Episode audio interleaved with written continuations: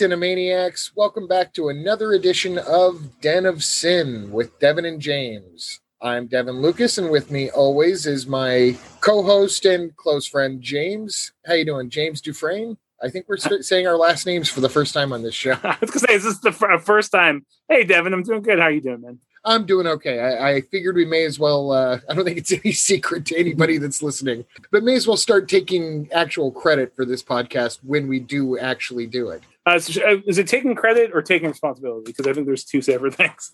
You know, you raise a very interesting question, James. I mean, like we have to, we have to, you know, we have to fess up to our crimes, own up to our crimes and take responsibility. But uh, exactly. uh of, of course I jest, but uh, uh, hopefully... Uh, our listeners find the humor in that and they don't hold us accountable. But yeah, how have you been? It's been a while since we've recorded. It's been a minute. It, we seem to, that seems to be this our sort of go about normally our sort of uh, modus operandi is that we have some big gaps between recordings. So how have you been between the uh, the recordings? I've been okay. Not a whole whole lot to report. My own creative stuff I'm I'm actually doing all right in. Uh, other elements of of life Are, are a little unknown right now, but for the most part, and, and keeping creative, that always kind of helps to keep me sane. Uh, but you're right, we do take these long breaks between recordings, and this time there was the usual putting off because of weather or not feeling well or our, our usual list of things that might keep us from recording. But this time we've also had a couple of false starts that I think pushed us back by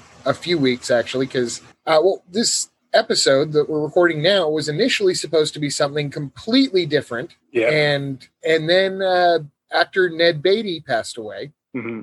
And uh, R I P Ned Beatty. And I didn't post anything to our social media about it or anything because I figured we would do a whole episode deep diving into Ned Beatty's career. And so we started in on that, and that pushed us back a little bit. And then Richard Donner passed away. Yes, unfortunately. And, yes. Uh, nothing against Ned Beatty. Uh, I would still love to do a deep dive on Ned Beatty someday, although I found it, it was it was a little challenging trying to predict what the show about him would be like, because yeah. he was one hundred percent character actor, and m- maybe in the t- top five best character actors of his generation. And I-, I just felt like everything we would be talking about would be about the people that he acted with, or the people he uh, who directed him, or... because he wasn't playing the main roles in any of these things, I think we would have spent a lot of time talking about other people anyways. And when I heard the unfortunate news about Richard Donner, uh, my immediate thought, well, I had several other immediate thoughts, but when it came to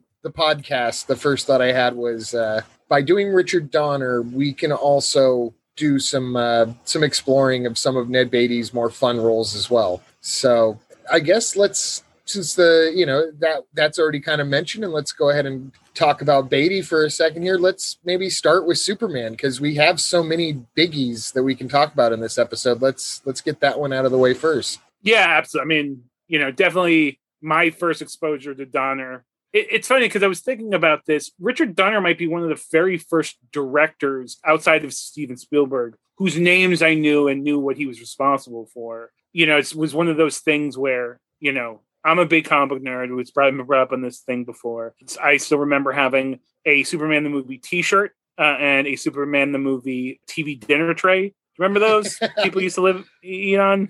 I had the Superman uh, one as well. I, I had the one where Superman was in the Fortress of Solitude. Maybe it was Superman two. Oh, yeah. Um, yeah, no, I had... I think the t-shirt and the T V tray were very similar, where it was him flying. I think it was just two different photos. The t-shirt was great. Do you remember those old in the early seventies to the, well, mid seventies, I guess, to the early eighties, where it was like, it was almost like an iron on, but you bought it like that, where it was like slick and eventually would crack and sort, but it was like shiny and sort of sparkly. Yeah. Um, and it, and it, I still have some weird sense memory in the very back of my brain of how those things smelled too. Yeah, exactly. Yes, exactly. But yeah, obviously, you know, it's one. I think obviously he he's done some big, big, big, big films and some franchises and stuff. But I think Superman's probably the thing he's probably, if not the thing he's most no, well known for, probably one of the top two. Obviously, as a purist, as a comic fan, there were things about the super his the Superman movies which were so not accurate to the res, the source material as far as his powers and all sorts of crazy things. But it's still to this day, at the heart of it, the most dead on, perfect encapsulation of a comic book character, who Superman was, the ideals of Superman. I have a few things I'm going to talk about with the Donner's approach, his whole um, uh, verisimilitude. I, I can never say that word, but his approach to filmmaking, which is make it believable, whatever. I have a few th- things I'm going to say about that later. Me too, yeah. actually. Uh, and that's the that's the precise word, verisimilitude. Uh, I, I want to get it tattooed on me because of Richard Donner. And I'm serious. I think that might be my next thing.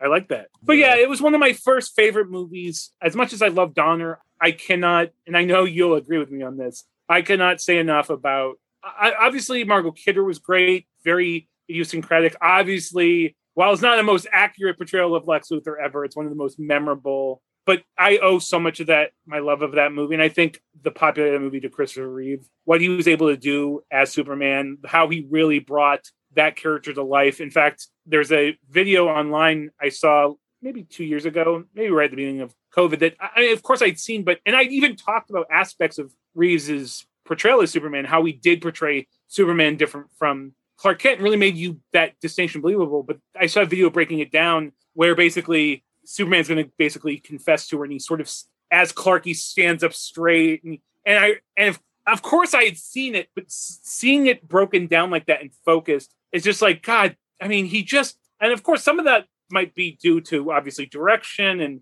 Richard Donner, but I mean, Christopher Reeve really brought it to life and was able to sort of make that transformation really happen. And I mean, it's still to this day one of the greatest character portrayals ever. You know, we, I think we've mentioned it before, where it was almost almost maybe detrimental to Christopher Reeve's career because that's all people could see him as. But yeah, I mean, it's such a great movie. It has so much heart. It really gets down to the core of, especially at that point in, you know, by the like the mid seventies, we'd gone through the Kurt Swan years of Superman in the comics, which were really to this day his golden age. Um, not golden age is a, also a comic book term, which dictates, you know, between the birth of like superhero comics in the late thirties up until I think forty-five or forty-six is the distinction of the golden age. But I mean, in, in the sense of a golden age for Superman as a character, where the Kurt Swan years when it got really kind of almost silly because it was doing these big concepts and these funny concepts, but you really saw Superman as this sort of the ideal, you know, as an alien, but he's still truly American in, in his idea of like what his values that he held up and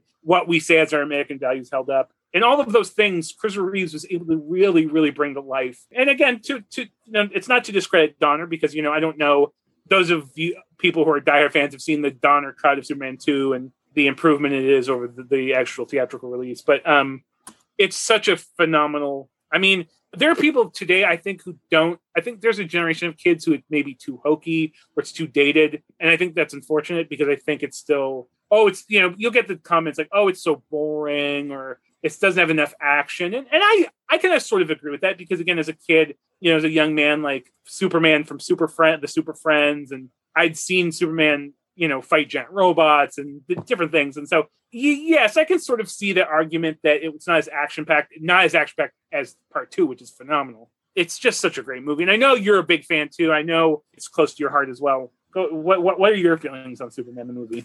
Superman the movie is literally my first memory of life. Uh, I know, you think you talked about this before. Yeah, yeah. yeah. Superman the movie, uh, that, that goes back as far as breathing for me as a memory.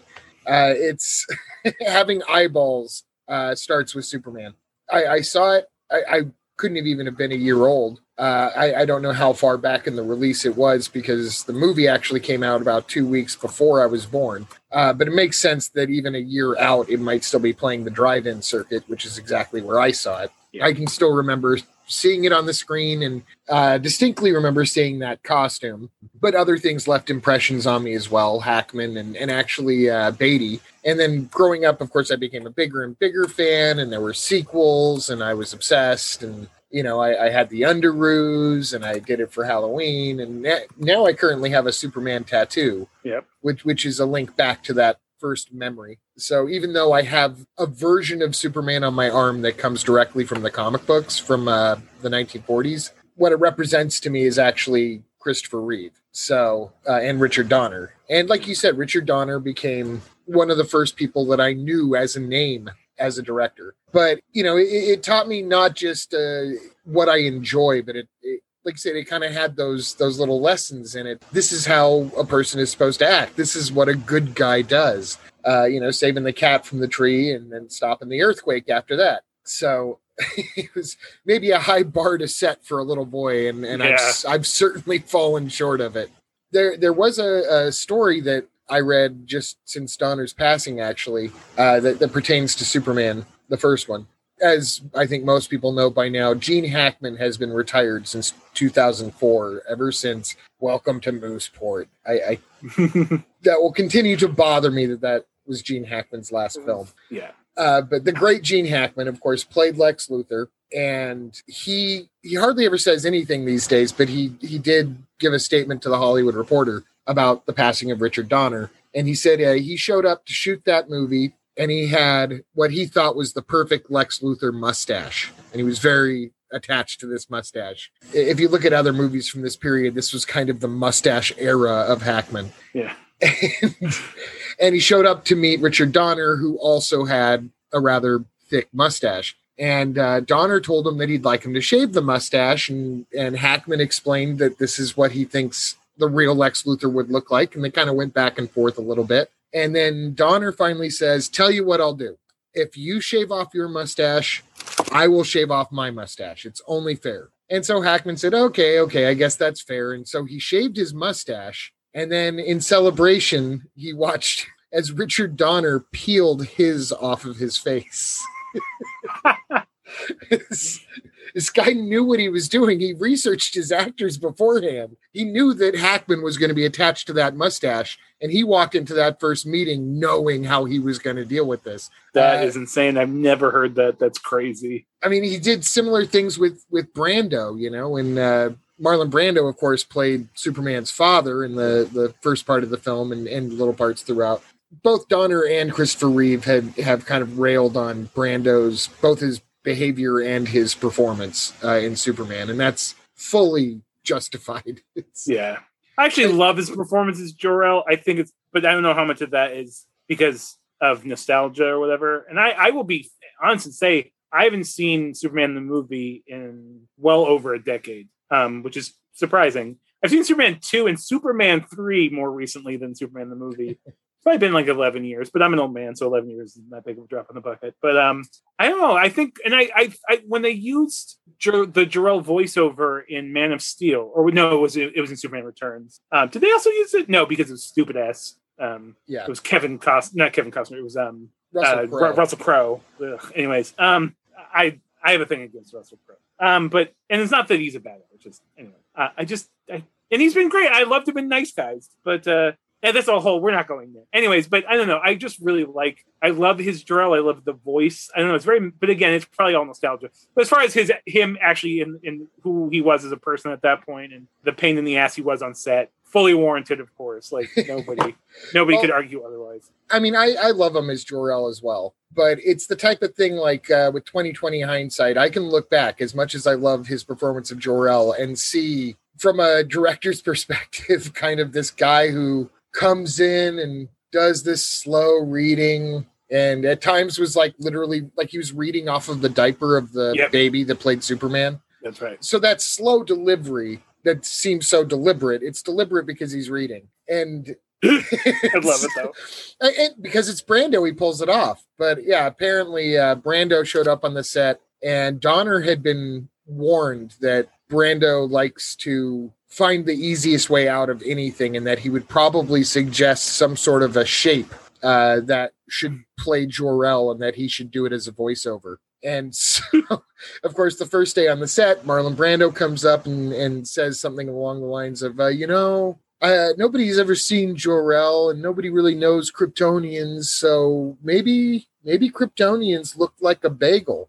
And and he asks uh, Donner, what do you think of that? And Donner says, well, I was told to expect you to say, what if Jor-El looked like a green suitcase? Uh, but, you know, if you think that he looks like a bagel, that's fine. Just remember, uh, we have Superman. We know what Superman looks like, and he's from Krypton. So my guess is that he looks like Superman's dad. Which shut Brando straight up.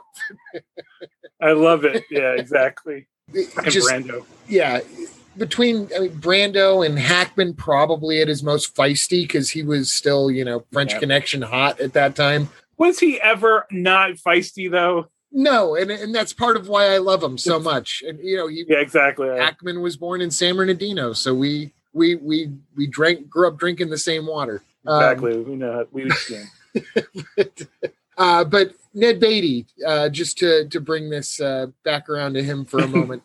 moment. You know, I remember, I you know, I had the trading cards for Superman, the Topps trading cards that came with, you know, a stick of gum. And, uh, you know, they, they all had, uh, th- there were scenes from the movie, but they all had like their one kind of studio press photo introduction to the character card. Mm-hmm. And I still remember to this day the exact image of Ned Beatty just looking stupid. And underneath it, it says Bumbling Crook Otis. And I think it was one of the first things I learned how to read, Bumbling Crook Otis. So I, I will still sometimes just referring to him in that movie say, oh yeah, and then Bumbling Crook Otis comes in. Like, it's just... but that's his full title.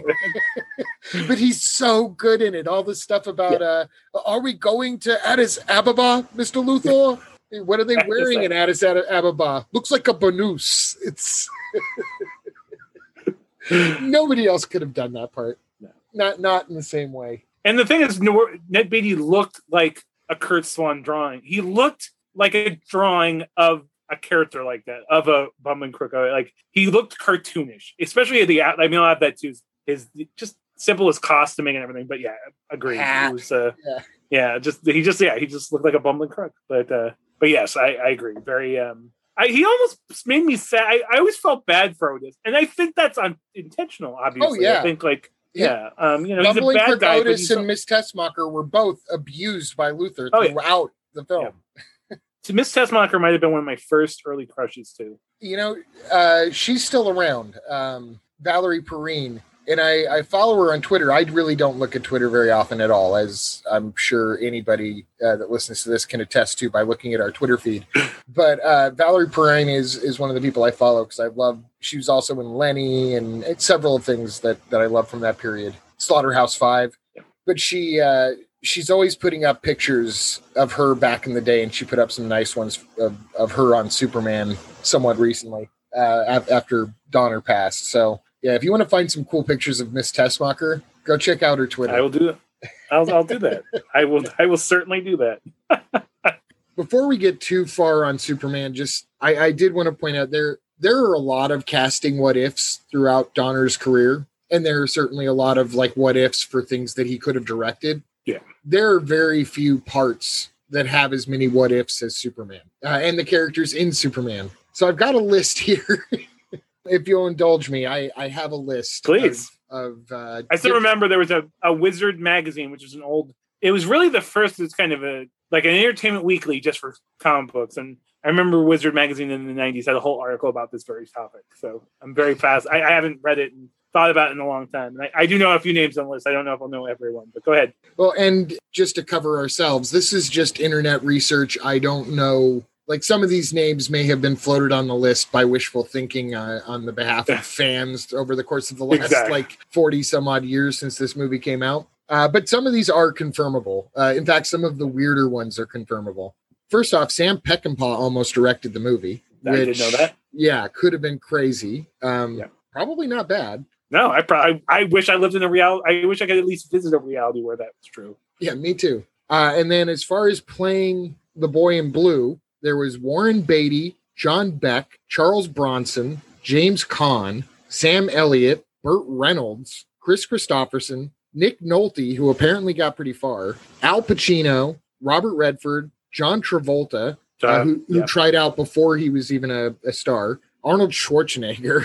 That one I'm not sure I believe, but maybe. Uh, Ryan O'Neal, Jeff Bridges, Jan Michael Vincent, David Soul from Starsky and Hutch, Robert Wagner, Christopher Walken, which at least would have kept up with the alien roots. Yeah. Uh, John Voight and uh, Muhammad Ali and Elton John were all considered. Wait, what? Elton John? I've never heard that one. That doesn't even make sense. I, you know, there was a version of this before Donner came on board that was really high camp. That was the where the Salkins, the producers, originally wanted to take it. Yeah. It was following more in the Batman sixty-six yeah. tradition. There was even a Kojak cameo, like not a Telly Savalas cameo in the like original. Like a Kojak. Stuff. Like Kojak was there with his like uh, lollipop and Bob. Said, "Who loves you, baby?" to to Superman. Superman. Um, oh God damn, that's terrible. I also have singled out here Sly Stallone lobbied really hard to get the part and yep. did not get far because no. nobody wanted Stallone. Paul Newman was given the choice of Superman, Lex Luthor, or Jor-El, turned down all three. And then uh, people who were considered for the role of Lex Luthor were George Kennedy, Jack Nicholson, Dustin Hoffman, and Gene Wilder. Now, Gene Wilder might have actually... Have, Gene Wilder with the shaved head. Like, I think that could have been incredible. That's another what if where I wish I could kind of travel to that alternate universe. I want to see the version of the movie directed by Sam Peckinpah wow. with uh, Gene Wilder in it. Wasn't, uh, uh, maybe, maybe it was a Peckinpah affiliation, but wasn't Clint Eastwood, I thought, on one of the... Clint, East, Clint Eastwood was on one of the lists. Uh, he was not considered for very long because he just didn't have the right physique for it. Um, that is, was that was also what took Reynolds off the, the list. Uh, although I think Reynolds has a closer tie to it than Eastwood would have. It's so funny. We were talking about this recently. I was actually talking about this at a party. Chris Reeves will always be, you know, Superman to me as far as the live action Superman. You know, like Henry, Henry Cavill looks like a Superman. You know, the, with the costuming helps, but I mean, you know, he's he looks like a physical presence. And, you know, people s- sort of lobbied complaints that Christopher Reeves was too skinny, and of course, you know, you don't like. As a Kryptonian, he doesn't need to be a bodybuilder to lift a tank. He's just, you know. But the thing is, if you people saw a few years ago, like there a bunch of photos got released of basically Chris Reeves at that time working out for the role of Superman, and he was huge. It's just the costuming sort of dulled down all of his quote unquote gains, you know, all of the muscle mass he'd put on and all how jacked he really was. And I felt like he was sort of cheated because he actually was in incredible shape. It's just that, you know, Lycra doesn't, you know, it's not like comic books. It doesn't look like, you know, color painted on your body. It's literally, actually, if anything, Lycra sort of mutes all of your definition. It just sort of, you know, keeps your overall shape or whatever. That color didn't help him very much either. But that Exactly, helped. too. And exactly washed, exactly. That color was the blue that wouldn't wash into the blue screen. They wanted a different, they wanted a darker blue. But you would have just seen a, a floating head. Yeah, exactly. Before uh, I get too far out, I just I have a couple more casting possibilities, but these are not for Superman. These are kind of fun because they're for, for some real side characters. Uh, Charlton Heston was considered for Jor-El, which I actually on any universe think is better than Marlon Brando. I can um, get down with that. I, I think Brando's the better actor. I think Heston gives the better fucks. Yeah, exactly. Um, Ed Asner and Walter Matthau were considered for Perry White. Either of those would have been great. Yep. Genius, yes. Yep. Peter Boyle tried out for Bumbling Crook Otis. Would have also been great, I think. Would honestly. have been great, but I, you maybe, know, maybe a little though too. I, I think yeah. Beatty's the better one. I think he's if, more dopey. I think I think he almost would have been more sinister. Maybe just because I'm thinking of him in like you know Taxi Driver. Like he just you know I'm thinking of more seedy. Uh, uh, not Taxi Driver. Um. Uh. Uh, yeah, that was hardcore. Him in Taxi Driver. Yes, hardcore I, as well. True, but I think I think the image of him I'm thinking of is in hardcore. You yeah. know, he's sort of a good guy in that. Anyways, a bad good guy. Anyways, it, doesn't matter. And then just to top it off, because this is I, I had no idea about this, and I was kind of floored, and I, I'm really torn as to what I would want on this. Christopher Lee was offered Zod. I can see by your eyes you hadn't heard this either. No, in fact, I mean. You know, God, I, you I mean, know. Terrence Stamp, come on. I love Terrence, Terrence Stamp, Stamp, and he's great in it. But Christopher Lee, six five, whatever, six four, Christopher, if, if anything, maybe he would have been too tall and too imposing. But, uh, I mean, I love Terrence Stamp, so it's, it's not necessarily a loss, but I think Christopher Lee could have been pretty incredible, especially in that outfit and that, like, Billy, like that seventies see-through-y, meshy, whatever, like, uh, blouse that they wear. Anyways, I don't know. That's incredible. I had never heard that. Or if I had, I'd forgotten it. But, man, that's incredible. And uh, you kind of touched on yourself a little bit of what comes next. I, I, I think we're doing, even though we've talked about Superman a lot, not just today, but we've talked about Superman a lot yeah. uh, throughout this our entire time with this podcast. But Richard Donner was really screwed over by yeah. Pierre Spengler and the, uh, the Salkin. I almost said brothers, but I think it's a father and son. Yeah.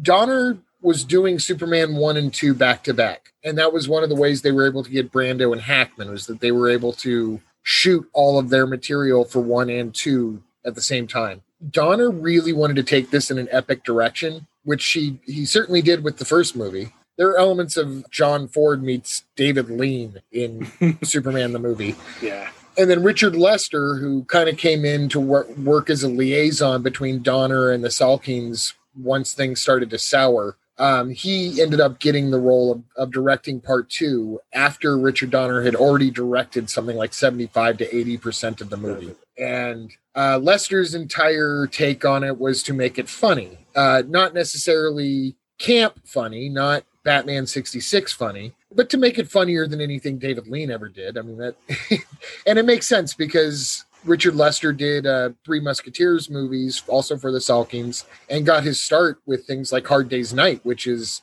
a really funny movie and a subversively Great. funny movie. Yeah. Uh, so I never blame Richard Lester for the nightmare that is the story of Superman two. I don't think either versions of the film are a nightmare. I think both versions of the film are of equal greatness in, in a lot of ways, uh, and equal weaknesses in a lot of ways. Yeah.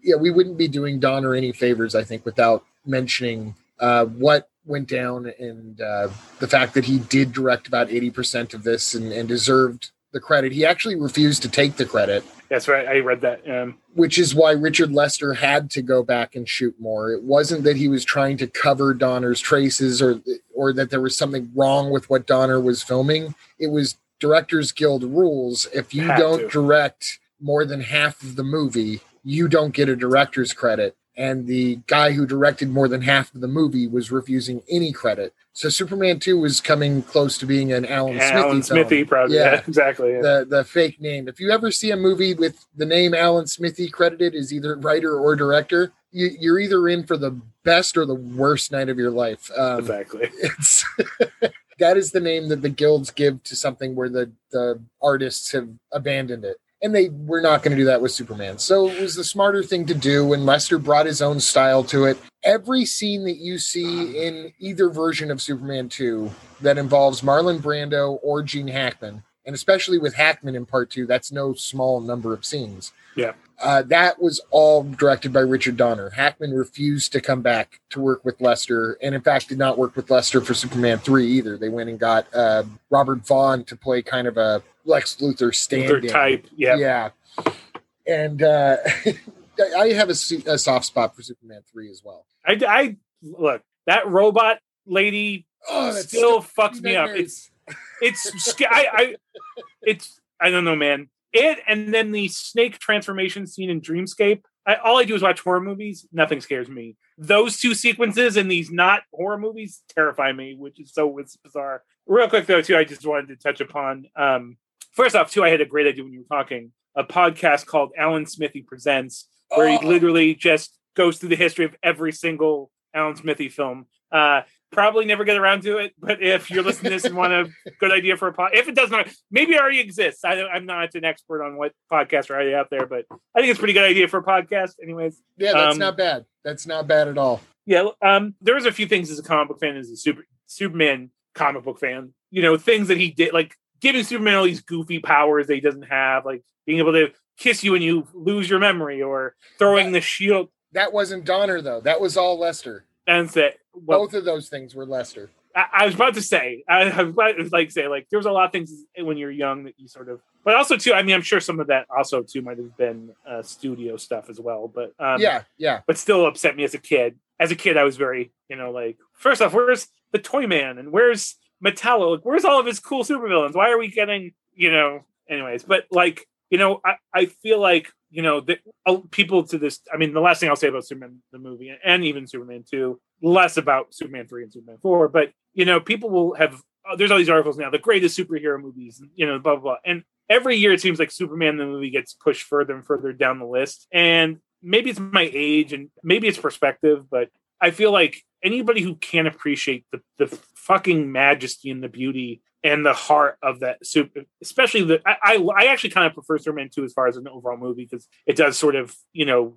ha- give Superman more to do than just catch falling helicopters. But it's just, it's so fucking good. And it's, it, it it's like, it was the first time where you could believe, like the whole tagline, you believe a man can fly. And it's like, it was true. And it, it I don't know, man. I just, in this day and age where superhero movies are the sort of de rigueur, like this, it's sort of, you know, the it, most things now. I, I remember a time when a super, superhero movie was in, like incredible news. Like they're going to do a fantastic, Roger Corman's doing a fantastic horror movie. Oh boy, I can't wait to. Now it's like every other T V show is a superhero property. But the fact that this was the truly the first real superhero movie, and they nailed it in so many ways, in so many important ways. And a lot of that was because of what, how Richard, Richard Donner wanted to make it believable. He wanted it to, you know, yes, be about this alien with super uh, uh, unbelievable powers and stuff, but really root him in, in a likable, relatable human being, and, and you know, the, the characters. And I don't know. I, I, I, I know a lot of it is nostalgia because, again, it was an important movie when I was a kid. I just, I think its importance can never be understated. So that's the last thing I want to say about Superman the movie. Okay. I, you know, I should be done with it, but I am going to bring back that word verisimilitude, because I think it, it applies so directly to Superman. And I think we're, we're early enough here in our tribute to Donner now. I, I want to point this out because as people are remembering Donner films, as we talk about them, because I think this is one where in a lot of cases, most people will have seen at least the major ones that we talk yeah. about. Uh, you'll notice that he does have a very distinct style. Yes, he has some distinct trademark looks. He likes to film things in crowds. He yeah. he does some incredible work with panning shots through like busy rooms that still manage to keep focus on the actors that you're supposed to uh, be keeping focus on. But what I really love about him is his storytelling style, which for, for those who don't know, the word verisimilitude, in fact, you know what? Somewhere here, yeah. I've I've got Richard Donner's actual explanation of what the word means. Yes. Okay. So this is a direct quote from Richard Donner. It's a word that refers to being real, not realistic. Yes, there is a difference, but real. It was a constant reminder to ourselves. If we gave into the temptation we knew there would be to parody Superman, we would only be fooling ourselves. So he put up a sign in the, in the writing office that said verisimilitude, so that everyone remembered you don't have to be realistic. We know that part of this takes place in an alien world. We know part of this involves a man with all these superpowers. But if we create a world around him that's believable, not, again, not realistic, believable, believable, then people will believe a man can fly. Uh, I, I mentioned this too. We'll, we'll come back, I think, uh, a little later. In fact, I know a little later, to the movie that Donner made just before Superman. But that's another movie that has an incredible amount of verisimilitude, which is, I think, what makes it strong. So we'll, we'll come back to that and probably touch on a, a few of these, how kind of outlandish some of these plots are, but the way that they're handled in a way that, that makes you buy into it for two hours. And that has been something that has influenced me personally as a writer. Uh, even though Donner really didn't do a lot of writing himself. Um, he kind of had Tom Mankiewicz, I think, was his his personal guy. When he felt like a script wasn't working exactly, he'd bring Tom Mankiewicz in because he liked Mankiewicz's voice as his own voice. And I think Mankiewicz understood that verisimilitude and the humor. And the humor is really, I mean, the humor in Superman, the humor in Lethal Weapon, the humor in all of these things. Uh, it's part of what makes that world believable, because when something outrageous happens, there's usually someone there to point out that it's outrageous. You know, Superman comes out and there's the guy who tells him he has a bad outfit, you know, like the, that first moment that, woo, it's, you're pointing out how ridiculous this is, but that's the realistic uh, or that's the believable, believable reaction from the person when he comes out on the street. He flew away like a big blue bird. Like so many people in the movie are saying, this is ridiculous. Men can't fly. And uh, yeah, it'll come up over and over again. And it's, it really does guide my work. Is this believable? Can I create this world? And even if I kind of break some of the laws of physics or, or certain kinds of personalities or certain kinds of relationships, as long as it's believable, it'll work. And I don't know if there's any other writers or directors listening to this, but that is something that you could take to heart and, and apply to your work as well. It seems so simple, but it's actually pretty, prof- it's made my writing so much better and somehow easier since I started filtering it through that word. uh, but anyways, uh, to keep it on Ned Beatty for a moment, Uh, I would like to kind of move to uh, the, the next thing with Ned Beatty that he did. Oh, real quick. I do want to say uh, Superman two, the Donner cut, is the original Zack Snyder cut. Like, we had to wait decades to get our cut. That's right. So exactly. Anyone that complains about having to wait two years to get the Snyder cut, fuck you. That's right. The Donner cut took decades. There was no guarantee it was ever going to be a thing. Donner himself said it was never going to be a thing. Uh, so yeah, I, I actually consider that one of the most important director's cuts ever released is the Richard Donner cut of Superman two. Absolutely. Uh, okay. So to keep with the uh, Ned Beatty pathway here, uh, we can kind of take it in any other direction after this, but I want to make sure Ned Beatty gets properly celebrated. Uh, although the next film that he did with Richard Donner is a bit problematic, to to put it somewhat lightly, and that is The Toy with Richard Pryor. Oh yeah, which I, I gotta say that was a movie I, I really enjoyed as a kid. I still really enjoy it, and there's a part of me that just has to to put up with the fact that I'll always feel a little weird about how much I love The Toy. uh, it was an H B O great growing up. It was on. Oh, one hundred percent. That's where. I, yep, absolutely. It was a staple, staple of H B O. It was the entry point in my world to the world of Richard Pryor. And granted, I started to listen to Richard Pryor albums far too young, but um, but it really did start with with uh, Superman three and The Toy being around constantly. And I I, I still think it's. It, It's kind of a fun movie, and I, for those that don't know, the, the simple way to put The Toy is that uh, the son of a very rich man in Louisiana comes home from boarding school for two weeks and is allowed to pick up one toy in the department store his father owns, and he picks a black man as his toy. Specifically, he picks Richard Pryor, who is uh, starting his first day as the night custodian of said department store, but he's actually a, a journalist, and this job was already beneath him, and now he's about to become the toy for this uh, rich white kid. So yeah, just on the surface of it, very problematic. Very much so. But but they they kind of make a they it's they're, not they're making fun of the racists in this movie. There's yeah. no doubt. Like it its heart is in the right place. Its head is way off though. Yeah. And that um, happens with some other Donner films, which I'll bring up in a second too. But I mean, yeah, they, I mean the thing is they address the fact that it's an offensive concept or that the idea is insane. I mean, Richard Pryor literally vocalizes that, you know, that's, but would that movie get made today? I mean, you know, I was going to say no, but I actually could see somebody like Kevin Hart doing a remake of it and maybe playing, going more in depth on what it is and how it's saying it. But I still thought it was a funny movie, phenomenal cast. I was very jealous of that kid because it was like on T V around the same time we had the T V show Silver Spoons and, and Ricky Schroeder's character,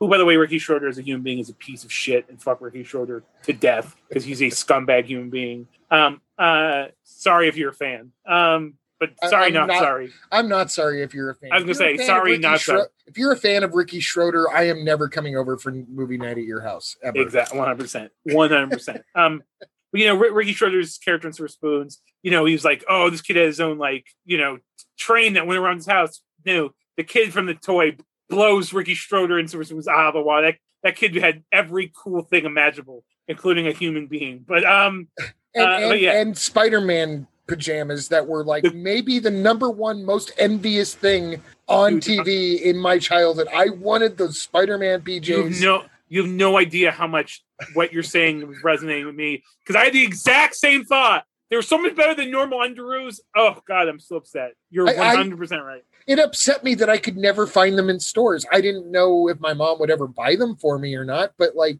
how come I could never find them in stores? And I could almost swear that my cousin had a pair when I was that age, but it, it must have just been a shirt that I, you know, because I was three. I probably just thought his shirt was was the were those P Js. I don't think those P Js were ever commercially available. Uh, but I will say Richard Pryor, the first uh, the first actor to don the Spider-Man outfit in a Columbia Pictures film. Uh, next would be Tobey Maguire. But uh, true. Uh, but yeah, it's its politics are pretty clear. The movie's politics are pretty clear. It's it's. It's pointing out the absurdity of this situation. And by the end, it becomes this zany madcap chase through a party that's being attended by several K K K members. That's right. And, and it, it, it turns into a lot of, it turns into a big pie fight basically. And I yeah. think that's, that's where the politics become a little muddled. And then in the end, yeah. Jackie Gleason turns out to be a good guy, but is it because he was only placating the K K K for business purposes? Or was it because now he's a reformed racist? Or like, I don't know who learned the lessons and what, or what exactly the lessons that you, Jackie Gleason was learning. You make a good point. I didn't yeah, really, so, I, so it's just really muddled. And I really don't like, as satisfying as it may sound to watch a, uh, the, the Grand Wizard of the K K K fall face first into a bowl of chocolate pudding. There's there's some problematic elements just to uh, the lightness of that situation. So he probably, yeah, it, it wouldn't be made today, I don't think, in the same way. I think someone could pull it off, but it would not be quite. First off, it probably wouldn't be an antebellum South, you know. That's right. There, there was literally a, a Dixieland flag hanging behind Richard Pryor in the toy store when he's getting paid the money to be the toy. That's right. Um, which, yeah, uh, the balls on this movie, really. Yeah, um, really. uh, another thing, though, that, that I will point out just uh, for any of you fans out there, uh, I salivated a bit during that whole department store sequence in the first place, because they have, like, there's a whole wall panel of Mego toys uh, that That's they, right. that they yes. stand in front of for quite a while before he gets to the Wonder Wheel. Uh, so if you want to go shopping nineteen eighty-two style, uh, just watch that, that scene from The Toy, and you'll see probably some flashbacks to things that you either wanted or had. For real. And as a toy collector to this day, yes, I, I wish I had a time machine. Uh, I do have to mention, though, because we mentioned Miss Tessmacher, um, you're talking about salivating. Uh, Teresa Ganzel was was another very early crush, to the point where I would rewatch. Uh, to me, She, she's she probably had, the most racist uh, character in the movie, too. Yeah, she's vile. She's a vile character. Um, very so, hateable. She's so good, and if you see, she used to but be on Johnny in. Carson all the time. And if you, yeah, uh, if you yes. see, if you see him actually interview her instead of just cast her in a skit, she's clearly not that woman. She's not the ditzy. No, no, you know, no. But she was so. But good it's at weird because she, to me, like you know, the character Harley Quinn, which is I'm not a fan of. I, I, I don't. Well, anyways, at least not the, the the way that the fandom has sort of embraced problematic aspects of the Harley Quinn character. But to me, Harley Quinn character worked best in when she was created in the Batman the Animated Series as a sort of gangster's mall, like because that's really what she was. And you know, the Batman. I swear this has a point. Um, but you know, the Batman Animated Series takes place in this sort of like pseudo neo noir kind of setting, this ambiguous time frame, but it's definitely very much inspired by the forties, and if there's definitely like I said, a, a, an aesthetic of the forties and early fifties. But to me, for some reason, Teresa Ganzel, when I would see Harley Quinn, I would sort of remind, I think it's the voice that kind of like, you know, Teresa Ganzel wasn't doing a forties gangster mall, but the blonde hair, the buxomness, the, there's something that she always, whenever I would see Harley Quinn, it would remind me of Teresa. It's just this weird association I have. My, it's a personal association, but it's always found me, to me, I always thought she would have been like, I mean, obviously if that character was created twenty years Uh, after The Toy, and you know, but it, I don't know, this is a weird association that I've always had with her, where I, you know, once I started seeing Harley Quinn, I just like, man, she would have been the perfect actress to play that character. And I totally um, see it though, like the, the her perky cheeks and everything. Yeah, just that like kind of like kind of like ditzy, but kind of like dangerous, kind of like plus the look, anyways. But yeah, but the, the voice I think is a lot to do with it. Yeah, no, I, I definitely remember her. It's been a little while since I've seen the movie, but uh, I will never forget her from from this and from all of her appearances on Johnny Carson. Moving from The Toy, I, I'm just gonna. I, I know I'm I'm guiding a lot of this. I'm gonna. ask no, did, no guide guide too. along. I mean, well, just while we're in the general area of The Toy, I'm gonna look backwards in Donner's career for a second to point out two other problematic movies. uh, now, The Toy, I, I would still be in favor of, of The Toy being in, in constant release and people being able to make their own opinions about it and, and all that. Because I actually do think that it's a good performance by Pryor and Gleason. But he did one. It was it was actually his his uh, second movie ever. His first was one called X fifteen, which I'm not even really going to bring up because it was. It was practically a documentary for the Air Force and NASA, and uh, for fans of that sort of thing, it's got a lot of footage, uh, you know, of, of the actual X fifteen doing its thing up in the atmosphere. Uh, it's narrated by Jimmy Stewart. And I'm I'm falling asleep just fucking describing it. Exactly. Exactly. Uh, but but it's out there on YouTube, and Mary Tyler Moore's film debut was in that, so I guess that's notable. But uh, but anyways, his his second film was was a little bit bigger, and uh, it's his first attempt at a buddy comedy, and it's actually got some very light things in common with with some other stuff he would do uh, later on. It was it's a buddy a buddy action comedy about two nightclub owners who somehow get caught up in a uh, weird sort of taking over the world sort of conspiracy in in swingin' London. And the uh, the two nightclub owners are played by Peter Lawford and Sammy Davis Junior And the name of the movie is Salt and Pepper. Wow. I'm gonna I have give never that a heard second to let the eye rolls sort of kick in. Yeah. Um, and, and before you dare think it's racist, just know that they point out multiple times in the movie that Peter Lawford is actually Pepper and Sammy Davis Junior is actually Salt in the movie. That's their names. Uh, it's, it's filled with, you know, I, I may be being a little hard on it. I don't, I don't know how you stand with the Rat Pack. I love the Rat Pack. I idolize the Rat Pack, but also there's a lot of, there was a special brand of racism that yes. kind of stems from the Rat Pack and the aura of their humor. Um, yeah. and, and usually what it was was an excuse to make the racist joke anyways. But because Sammy Davis Junior was there, there was somebody to roll their eyes and say, these guys aren't really that bad. Yeah. Um, and, and there's a lot of that in this. People making jokes at Sammy Davis Junior's expense. And then he, he never literally winks at the audience, but he basically winks at the audience every time it happens. And, uh, and then, And then he turns around and he'll make something, some sort of a snide comment that's equally racist about Asian people, you know? And, and of course, they're in England, so you can imagine uh, th- there's a, uh, a certain word that's a slur in the United States, but in England has multiple meanings and starts with an F. Yeah. uh, they, they have a lot of fun with that word in this movie um, because they're in England and Sammy Davis Junior keeps on thinking he's being called something he's not. And it, it, I, I hate that that sort of reputation has to precede this kind of work, but I, honestly, I would defend it more if Salt and Pepper was a better movie because it's just kind of dumb. I, I think mostly it's just kind of pointless and, and eh. I mean, if you like Sammy Davis Junior, he does a couple of good songs in it. I, I've seen it a few times. I, I like I said, I'm a fan of, of the Rat Pack specifically, and both of these guys, Lawford and Sammy Davis Junior, are p- members of the proper Ocean's Eleven Rat Pack. So if you're a fan of that, check it out. Um, you'll probably find something redeemable. I don't hate it, but it's very difficult to recommend just a- as a culturally sensitive person or as a person trying to be more culturally sensitive, uh, such as myself. Uh, you you kind of can't be woke unless you've been asleep for a while. So yeah. So I will I will confess I've seen that movie a few times. Again, I will defend The Toy much harder than I will defend Salt and Pepper. Uh, one that I will not defend at all, and I promise this is the last one before this is the last one of the super problematic movie. But this one I can't even believe it was made then. Okay, uh, James, you know, I used to work at Warehouse Music, and um, I, I ordered this movie not knowing what it was. I went off the title and the performer and the director thinking, oh, this might be interesting. Well, let me let me try to just give you a quick premise.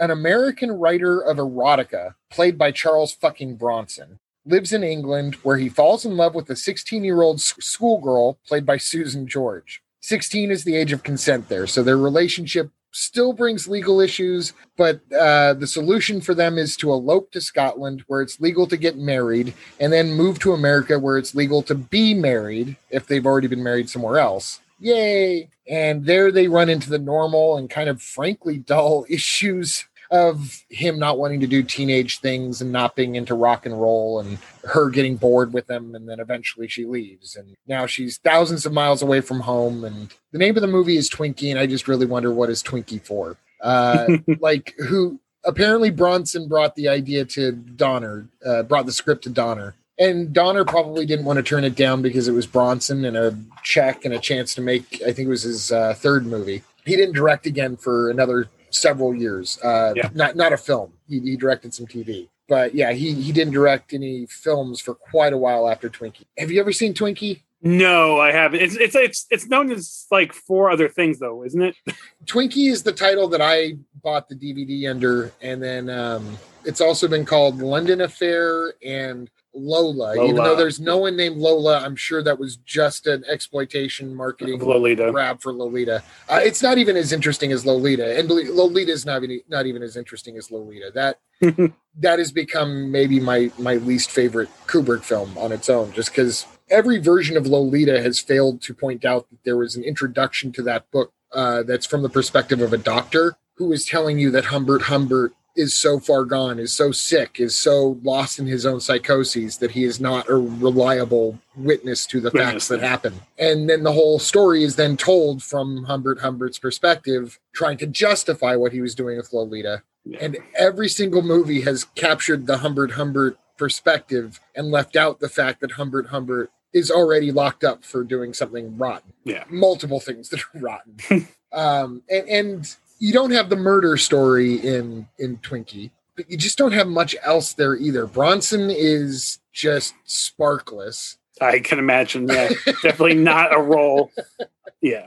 Like the typical things you'd expect, like rock and roll comes on the, the stereo. Oh, what is this? You know, like that Bronson sort of. Yeah. Just dourness. You don't see what he sees in her. You do not see what she sees in him.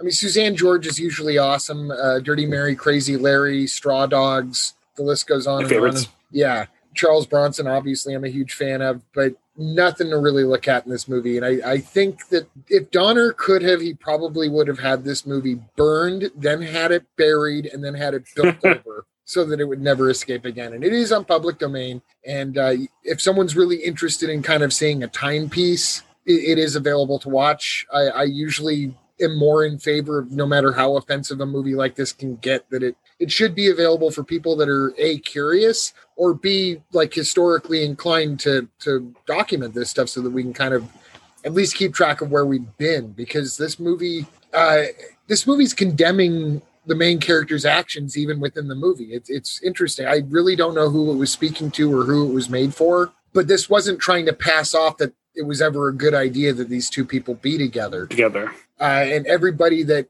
was around, I mean, cops would show up and ask if her dad's in. Uh, Bronson's mother starts sobbing immediately the first time he meets her new, his, her new daughter-in-law. Like, people are reacting appropriately to finding out that these two are a couple within the movie. So I just don't know who they're fighting for or against, or very confusing movie.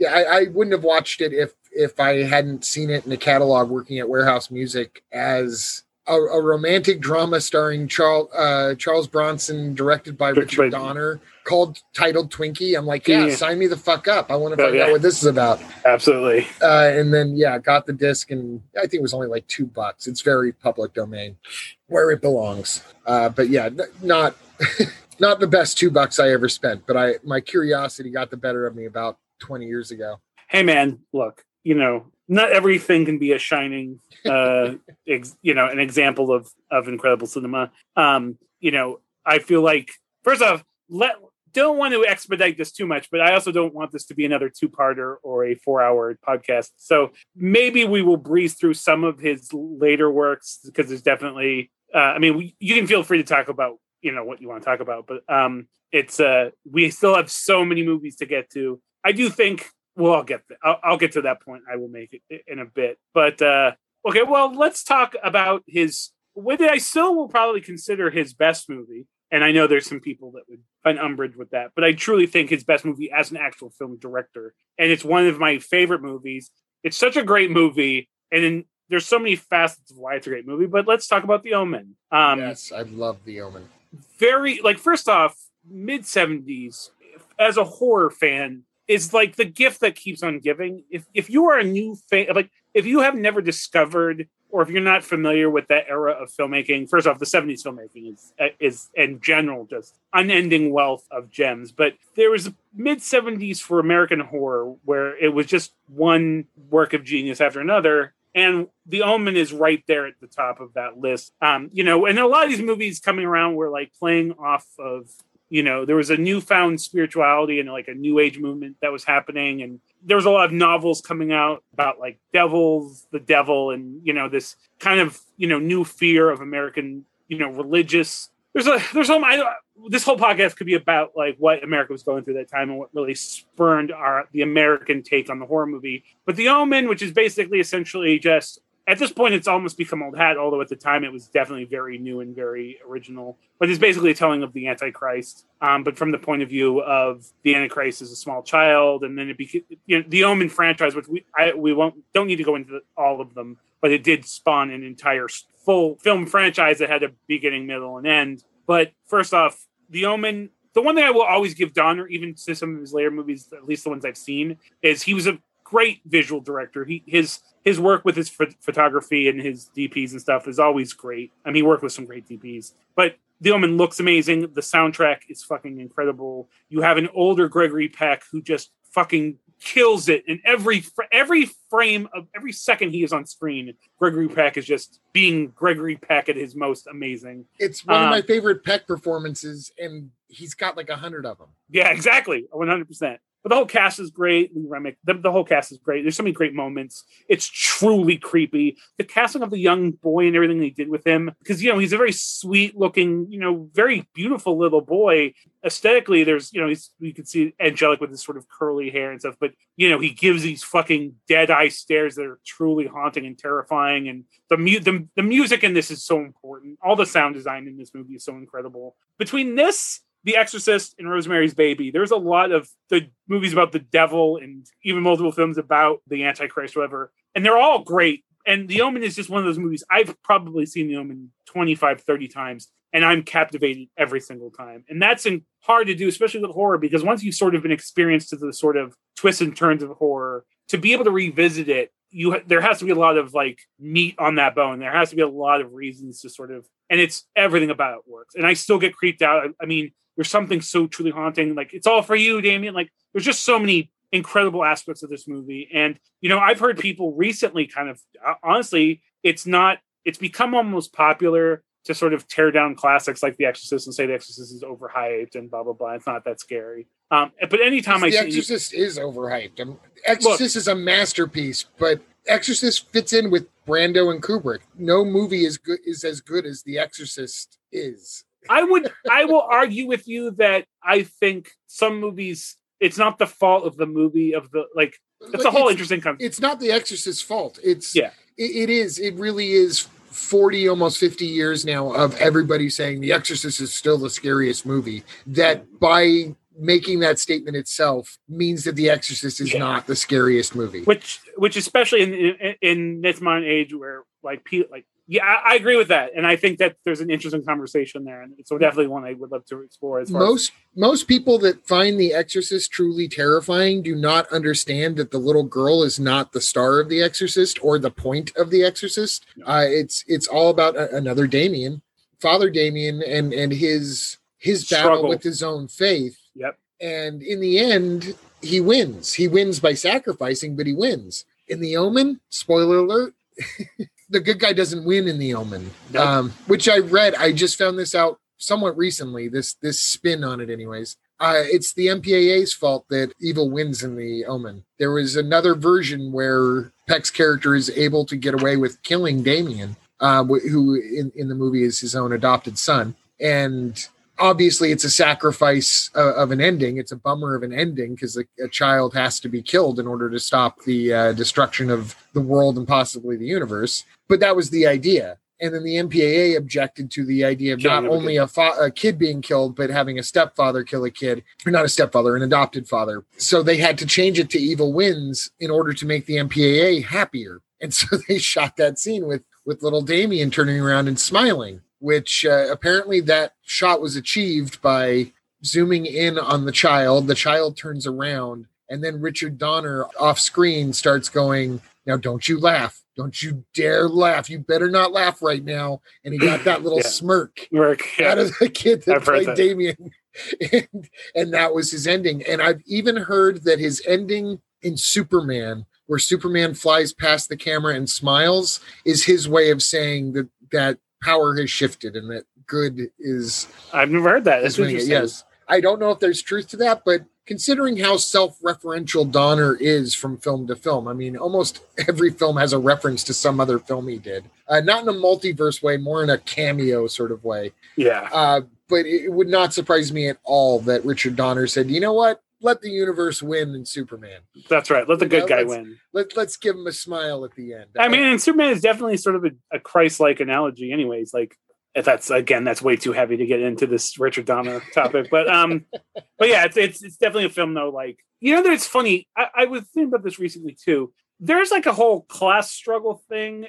A lot of, like, you know, like, in that movie, like, they're, you know, wealthy, powerful couple. A lot of these seventies... you know, the, the heroes of these seventies horror films were they're intellectuals, college professors, you know, um, you know, there's a, a lot of the more wealthy, like, it's just such a weird thing. Cause those, like, these days, like, I don't know if it's like, like, we don't want to, it's just a weird thing I've noticed where like modern films are more about more common people. And in fact, it's a lot of like people are like impover- impoverished or going with struggles and then they're dealing with this supernatural thing. But in the seventies, a lot of it were these like sort of like affluent or successful people, you know, young organizations like the church. Yeah. So, which is a weird thing I've noticed, but yeah, anyways, I definitely think though, like everything about The Omen work. It, in fact, it's on my short list of films that like, I, I personally can't say anything negative about. I mean, there's nothing I would change, no casting I would change. It, film works for me on so many levels. It's truly haunting. It's truly creepy. I think the pacing of it is perfect. Again, I think it might be slower for modern audiences maybe, or people who have,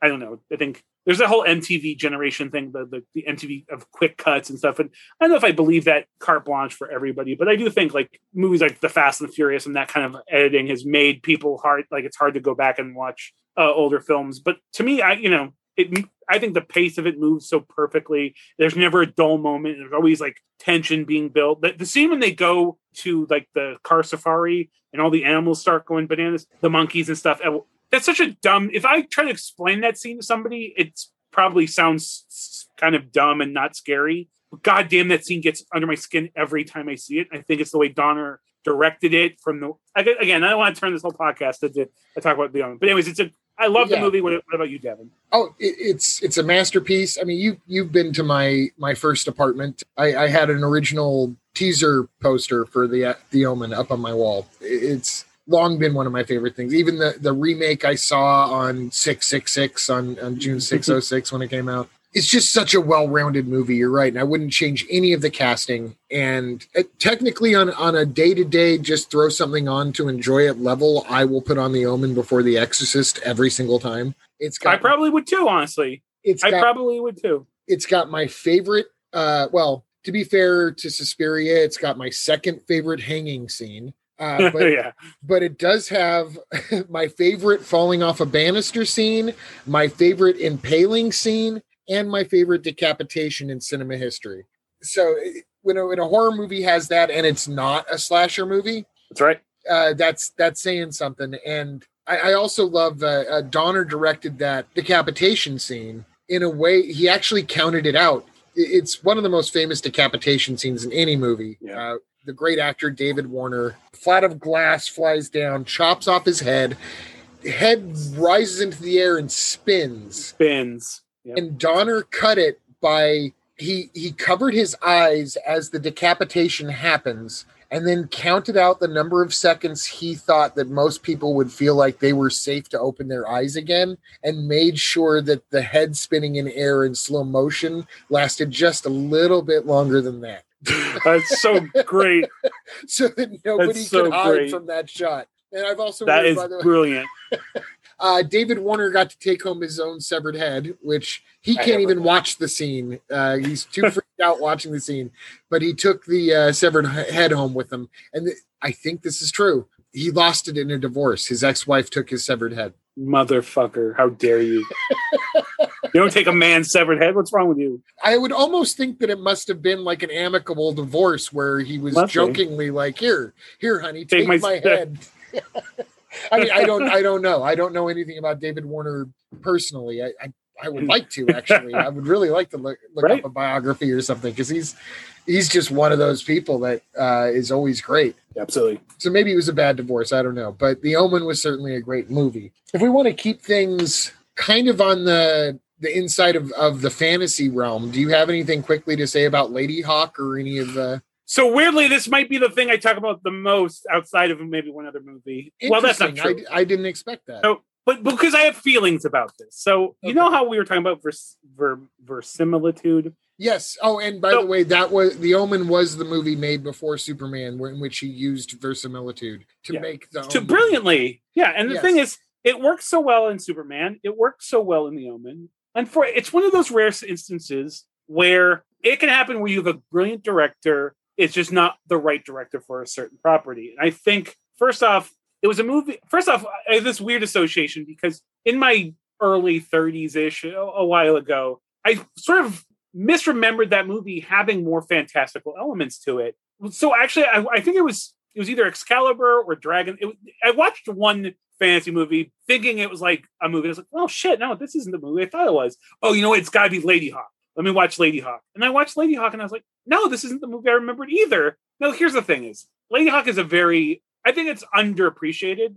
I think, first off, Gabby, my wife, is uh, right there with me where I think I would watch Rutger Hauer do anything, anything. I think he's one of the most infinitely interesting actors, especially with the projects that he took. But he, I just find him so interesting. I think he's such an interesting looking dude, and I think he had an interesting career. I think he was just and his a, voice, his voice just a little left of center. Yeah, right. Something about yeah. his voice. It, it it's especially when he does an American accent. His American accent sounds like yes. he learned how to speak English by watching Paul Newman movies because there's a weird sort of Paul Newman-y cadence to it that's just. Well, I was going to say, off. I was going to say it's it's so impo- even when he's. It's so impossible to place his accent, especially because, you know, it's, you know, a lot of people aren't familiar with Scandinavian accent. Yeah, yeah exactly. But um, anyways, he I, he, I think he's really cool. I think Michelle Pfeiffer, I think it was only her second, second or third movie, but she's, I, you know, she's Michelle Pfeiffer. She's, you know, enigmatic. And she's so interesting. And I, I'll be honest, I watched it as a kid because I liked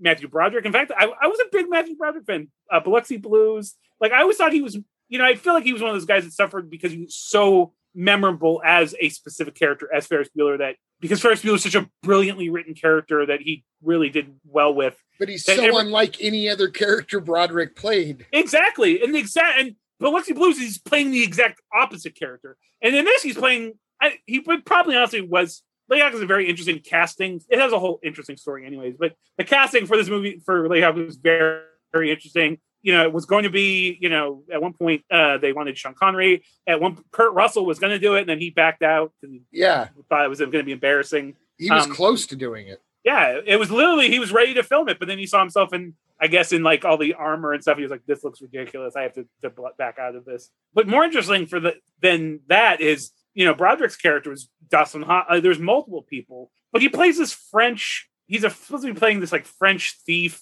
He doesn't have a French accent. In fact, he. He sounds like Ferris Bueller, and it's really weird. So it's just like, he might have been on Loomis cast, but I remember liking the movie as a kid. And I think my mom might have been a fan. But this is cute. The yeah. accents only had to have verisimilitude, James. That's right, exactly. he, um, he wasn't but, French, but he sounded vaguely British. And kind of, he just sounded like, exactly. But you know, it's like, it's a great love story, and it looks really nice. When I was a kid, I didn't really think about the soundtrack, and it wasn't until I watched it I, I couldn't later stop where I was thinking like, about the soundtrack later, yeah. Yeah, and then later it's, it's like, what the fuck is with... And then I'll come to find out it's one of the most... It's what it's most well-known for is the fucking weird Alan Parsons soundtrack, which I, I think if I rewatched it again and sort of... I might find it to be genius. I might see what Donner saw, because it was the thing Donner was most insistent upon was the fucking soundtrack. So the script, though, was way more fantastical. Like, there was far more to it. There was more, like, sort of fantasy elements than just the, that curse, which is the whole conceit, which is a great conceit. Like, you know, the, the Duke puts his curse on them because he loves her. Anybody who fall, sees her falls in love with her, but where she turns in, she only can be a human at night, and during the day she's a hawk, and Rutger Hauer's character only lives by day, and at night he's a wolf, and it's this whole thing. And yeah, the two lovers can never be together, never be yet, yet, yet yeah. they will never be apart. Yeah, um, and they travel together, but they're, they're in but, each other's presence, but one's always an animal, and it switches off. No, exactly. The other one's a human. But so, like, it's a great premise, and it's played well enough. But, like, in the sc- original script, there was all these amazing other fantasy elements that I thought could have been really interesting, especially at a time in the eighties when fantasy... It's a whole, again, we could talk about fantasy films of the eighties and seventies, uh, eighties a lot, because there was a lot of great ones. They never, almost never were very successful, but, you know, I wanted more out of it. You know, I wanted the Conan novels. I wanted D and D. I wanted big fantasy elements. And if anything, it's more of like a fairy tale. And Donner didn't want it to feel like a fairy tale. He didn't want it to be like storybook. He wanted it to be very believable. And I just don't think his approach worked for Ladyhawke. In fact, I think he did it a disservice. Great looking movie. And I think the cast was strong, but I think the color I think, palette of the movie is really interesting. Interesting. But yeah, exactly. I, I, I'm still not sure quite how he achieved it. No. You know, it's a lot of like soft focusy shit. And like, I think there's a red wash over it. Like, yeah, it's got a very interesting look to it, but I don't know. I, It, it takes place in the thirteen hundreds somewhere, but but somehow, and this is no dig on Alan Parsons because I love Alan Parsons' project, but somehow the Alan Parsons music makes it feel like it's a it takes place one hundred years earlier than it actually does. Like like like he can make a period piece from the thirteen hundreds feel dated with that music. And it, for real. Well, the thing is, like, listen to the soundtrack on its own. I'm sure it's. I mean. It's probably a cool ass soundtrack because I, like I said, I like Alan Parsons' project. This sort of like, I mean, it's very eighties. The the few parts, you, I think, if I'm not mistaken, I think you can still probably find the soundtrack. Like you can probably still buy that. I think for some reason I remember seeing it on my social media feed not that long ago, within the last year, as being available to buy. But it's an interesting movie. It's interesting. It's more interesting about the those facets of it, like the weird casting things, and then Donner's insistence about having Alan Parsons do the music because he was listening to it while scouting the, the locations. Is it a perfect movie? No, but I think it's a really, I think it's a fun movie, and I think there's enough to it. There's this weird thing where I actually really like Rutger Hauer's look. Um, there's this very important anime, well, manga, not, the anime is not good, but this manga called Berserk by one of the greatest mangaka or manga artists of all time, Kenta Miura, who he just passed away, but Berserk is considered like the magnum opus of like manga. I mean, it's just this huge, violent, dark, but brilliant, you know, fantasy series. But I swear to God, at one point, Berserk wears this helmet. I swear to God, it was, it's inspired by Ladyhawke because it's like the exact same helmet he wears. And I don't think it's an actual historical helmet, which is just a weird thing. But anyways, pisses me off that there were so many fantasy movies of this period that pulled back from the fantasy elements and didn't want to embrace those things because they wanted to make it more relatable. But again, dude turns into a fucking wolf. Like, we buy it, like, whatever. But I just don't think I don't think Richard Donner wanted to do it. I think he was offered it, and he, I don't know. But do you have feelings about this movie? This movie that um, I... it's been a long time since I've really seen it. I do remember being impressed by its visuals in a way that is hard to to really explain because it's not. I mean, it's not mind blowing. No, like it's it's not L S D kind of visuals, nope. Trippy. It's, it's just, just very pretty. It has just has a really weird color palette that's that's yeah. obviously manufactured. It's not they were doing something chemically with the film or something. I, I don't know. Uh, and I remember that about it. I remember, of course, Broderick is not great per se, but fun.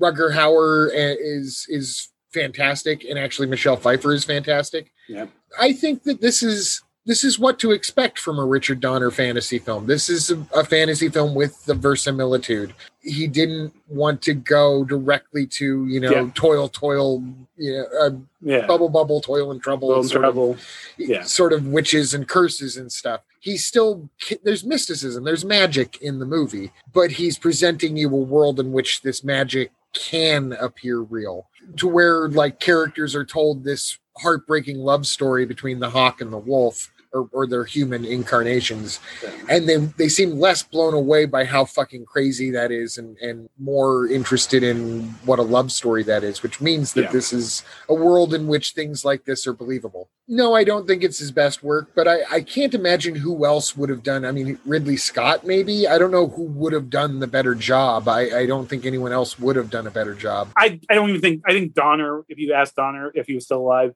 with his feelings, he probably would admit that it's not his best movie, and that, you know, I think it's this whole, if you're a fan of fantasy and that stuff, I think it's a different argument anyways. But I also think like it's it not my favorite genre, by the way, and I will I I think I like this movie because it's actually pretty funny. So I mean, I, and all the I human think, I think that's what I I don't appreciate the fantasy elements of it at all. That's not my bag. Yeah, it, it is. Yeah, it's funny because I love funny script. Yeah, I I mean, I grew up even before superheroes and comic books and uh, all these other nerd nerd endeavors. My first love, because I still remember going to uh, the Yucaipa Public Library and going to this whole like Renaissance, well, like knights and dragons, sword and sorcery. They had this whole thing about like fantasy. It was a whole like fantasy festival at this at my local library, and and I'd already liked knights, tales of stories of like knights, but seeing like a real suit of armor and real swords and people in like costumes and stuff, and a whole little section about Tolkien and stuff, like it just blew my mind. And I think I think it was actually very. I don't talk about it actually a lot, but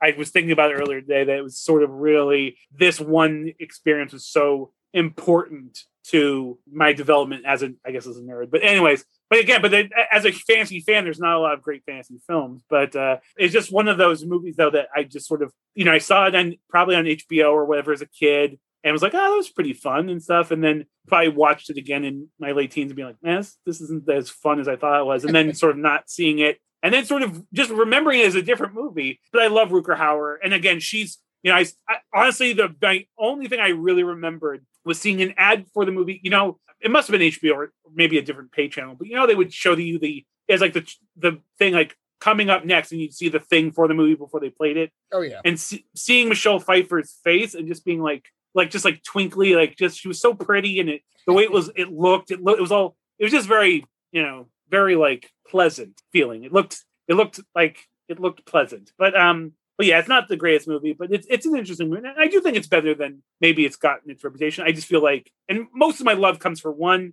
Rutger Hauer in it. And, and how like, and I think Rutger Hauer's relationship with like that sort of like big brother, little brother, or maybe even father, son relationship they have, although I don't feel like the age difference was too great in that movie. Well, maybe it was, but you know, that, that's, there's a scene where like, you know, Rutger Hauer is basically like just chastising and being very mean to Matthew Broderick. And he's got all these scar Matthew Broderick ends up having, he's all these like scratches on his chest. He's like, what is that from? And then that, that priest guy or whatever was like, oh, he, he got those from trying to save you when you were a wolf. And I remember being like really touched by that scene, you know, being like, oh, like, cause they, that's when he sort of realized like, like he's not just some annoying ass, like kid thief. He actually, you know, I don't know. There's just a real that, and that's Donner's specialty though. And that's really why the one strength I would, is like Donner always knew how to get balance, like, you know, the, the humor. And then the, the, he knew how to get you, get your heart involved and get your feelings involved and, and make it, you know, make you sort of attached to the characters. Not a perfect movie, but I, like I said, I, I it,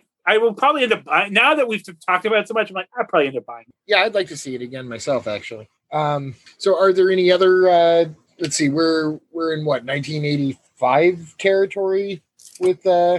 eighty-three, something like that? eighty-four, eighty-five, maybe eighty-five. Well, yeah, let's talk about the other movie from nineteen eighty-five. The one movie probably that's, again, he's got some amazing, important movies to me, especially in this half of his career. Obviously, mentioned Superman was a huge, huge importance to me. The Omen was more of something I got into later. I didn't, that wasn't a film I saw as a kid. There, my parents weren't uh, watching a ton of, um, you know, uh, by the time I was renting horror movies as a kid, which was still very young, it was more stuff that was contemporary stuff in the early to, to you know, mid eighties. So I wasn't going too far back. So The Omen, I probably saw The Omen on T V and liked it, but it wasn't as important to me. Not nearly as important to my childhood as probably the greatest kids movie ever made, The Goonies. Now, I will preface this by saying The Goonies has become that movie where its fandom might have might ruin the movie for some people because, you know, the fan, at least at, there was a period a few years ago where the fandom had just become very obnoxious online. If you're into online culture, you might know what I'm saying, where it was just like, you know, anyways, doesn't matter. But The Goonies, The Goonies was the first movie as a kid that my mom loved, that we that the me and my brothers loved, and that we would I Devin I know I when I say this this is going to sound unbelievable, but if you you know this to be true, especially because you know how my mom was with movies she liked, like, which is another movie on this list which we will talk about in a second.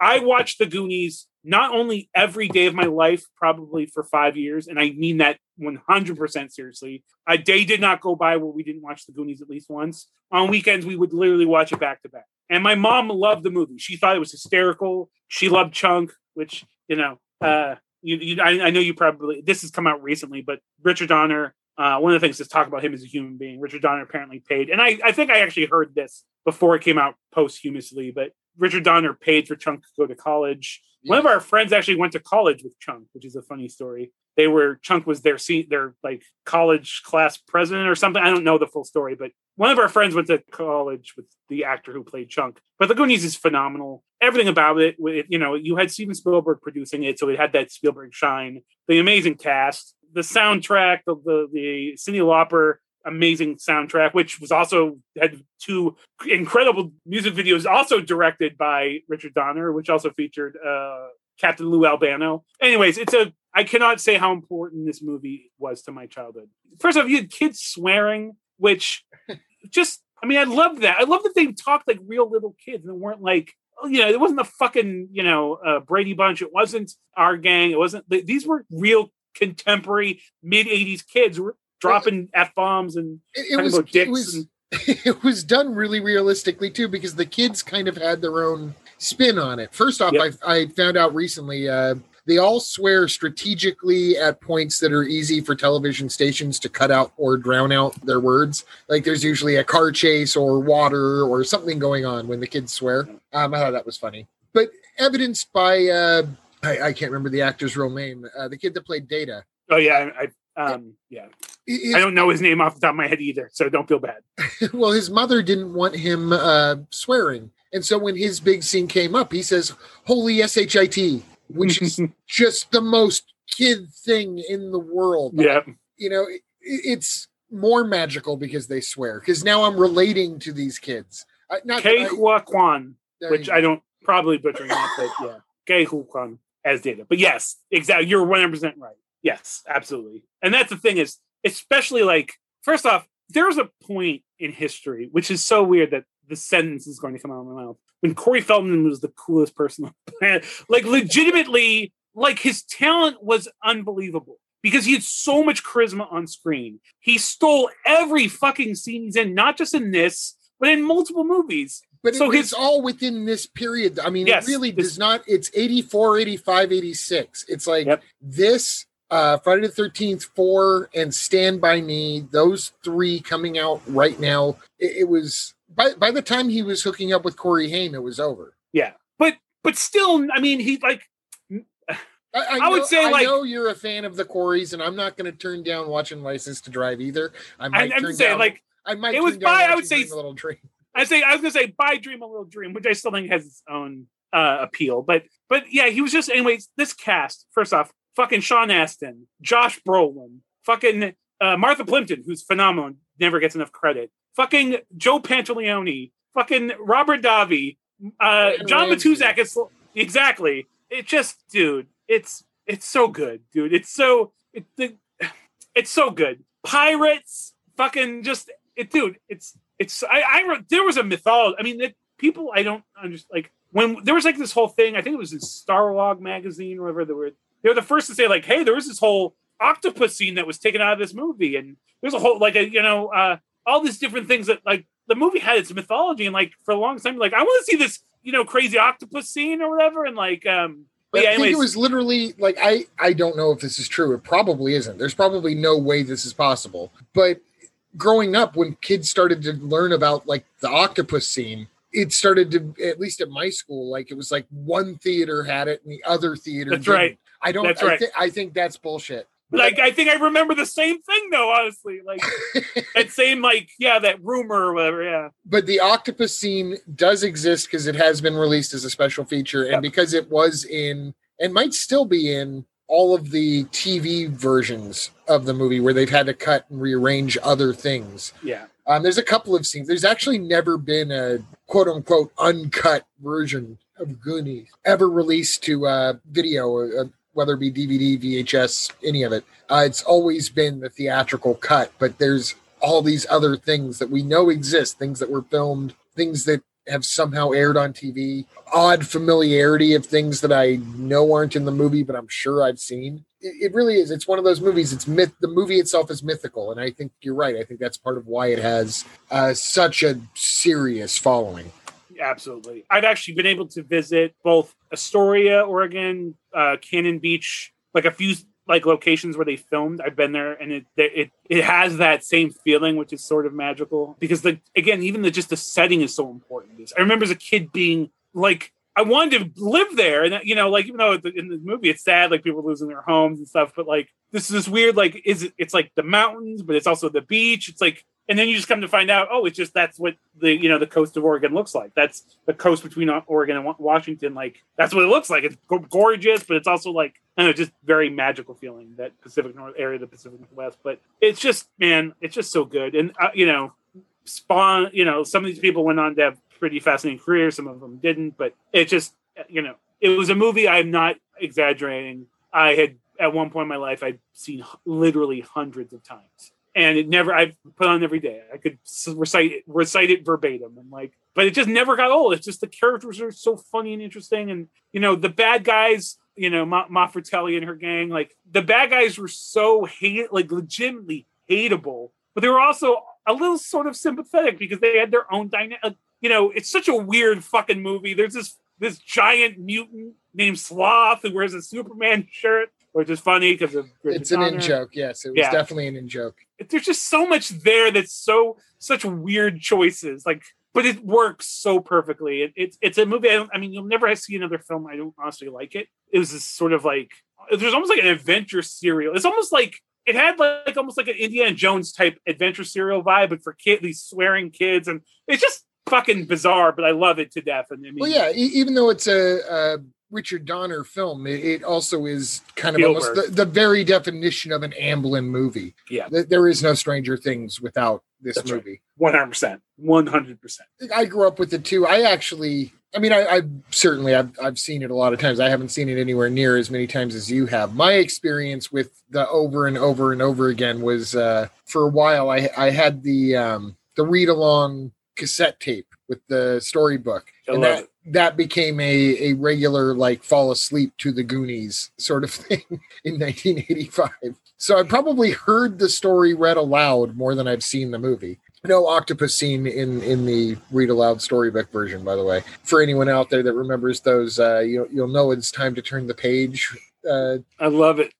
I I love like, the he, He-Man ones. I had some Disney ones, but the... I had yeah. some Star Trek ones, and ah, those are fun. I had some Superman ones. Yeah, same. Uh, but yeah, th- there's really nothing else like Goonies, even in that time period. I, I think what might come closest is the Monster Squad, but it's, uh, yep. it's, years later, it's but... still a different vibe, you know? Yep. Like, But I do, I mean, again, both of those films, I, again, I think I was just lucky enough to be that magical age to live in that time frame because both of those movies were so important to me. You know, it's just the perfect time to be a kid, man. Um, where we were making cool-ass movies for kids, where kids were, like, the heroes, but they're not annoying, like, you know, they're, you know, kind of smart-assy kids, but also not annoying smart-assy, like, legitimately still likable, just kind of, like, real kids, basically. Anyways, but yes, I I, I mean, I think you were dead on. It's literally, I've said, literally said the same thing, that the only real spiritual cousin I could come up with was also, so, just instead of fighting pirates, they're fighting universal monsters. So.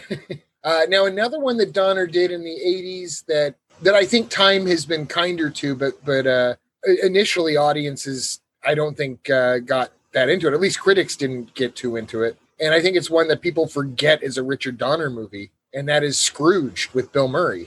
Uh, dude, I cannot. It is such an, un, well, no, no. Let me actually take that back. In the last few years with online culture, I think it's become now, but dude, that movie is so fucking great and so weird and so weirdly dark, but also hysterical. The cast is great. It's really Bill Murray, going full Bill Murray, especially for that period. But, you know, very dark holiday comedy, especially when you consider the other holiday comedies that were coming out, you know, it like in the late eighties. Uh, this one is very like, it's still a comedy. It still has a lot of heart to it. In fact, the, I swear to God, the ending literally chokes me up every time. Just because it, it's like Bill Murray balances sentimentality with a fucking sense of humor better than I think any, honestly, any actor ever, where he could, he's, he's going to take the air out a little, whenever it gets a little, even a little too sentimental, he'll take the air out a little bit. And it's, but it's perfectly, because though it doesn't go into like fucking sappy fucking, but anyways, great movie, phenomenal movie, great cast. I'm a big, big, uh, big uh, Bob Bobcat fan. And just like, he's so great in his small role in it. Um, you got Buster Poindexter uh, is, This the cast is so good. The movie's so good. You got it's so Ro- Robert fucking Mitchum's in that movie. You know, it's and, playing and a very un Robert Mitchum role, but still great. He's so yeah, good. yeah.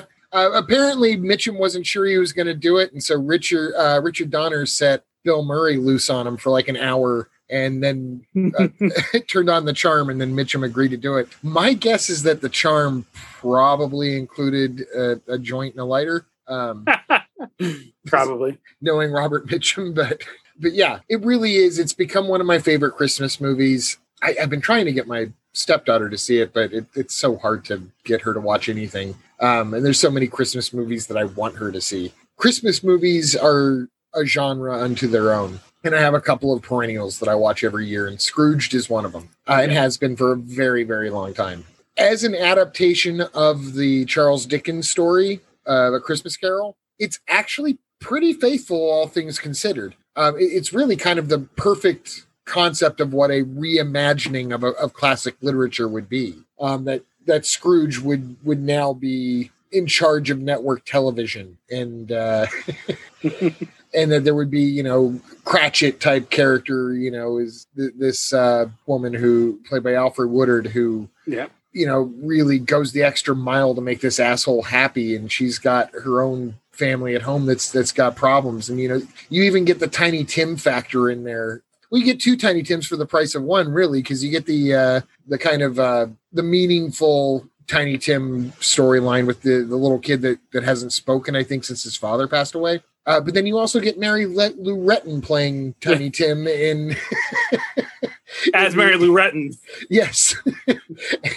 In this uh, T V event based on Christmas Carol. So you, you kind of get two Christmas Carols for one. And and uh, Karen Allen is also really great as the yep. the lost love, and that's something that really I, I don't remember Christmas Carol really having a whole lot of real lost love elements to it. And maybe I just need to go back and reread my Dickens, but I, I don't think of any of the other adaptations of Scrooge as being a love story where he's trying to get back the girl that he misused along the way and, and has to redeem himself. It actually seems to be a common theme amongst Bill Murray movies from the period too. That and Groundhog Day are both about becoming the better person to to win the, the, the love of his life. But yeah, I, I just wanted to make sure that uh, I don't think Richard Donner gets, like, I think even people that give credit to the movie Scrooged as a Christmas movie do not give the credit to Richard Donner, who, who clearly worked really hard on this and, and created something that is both sentimental and satirical.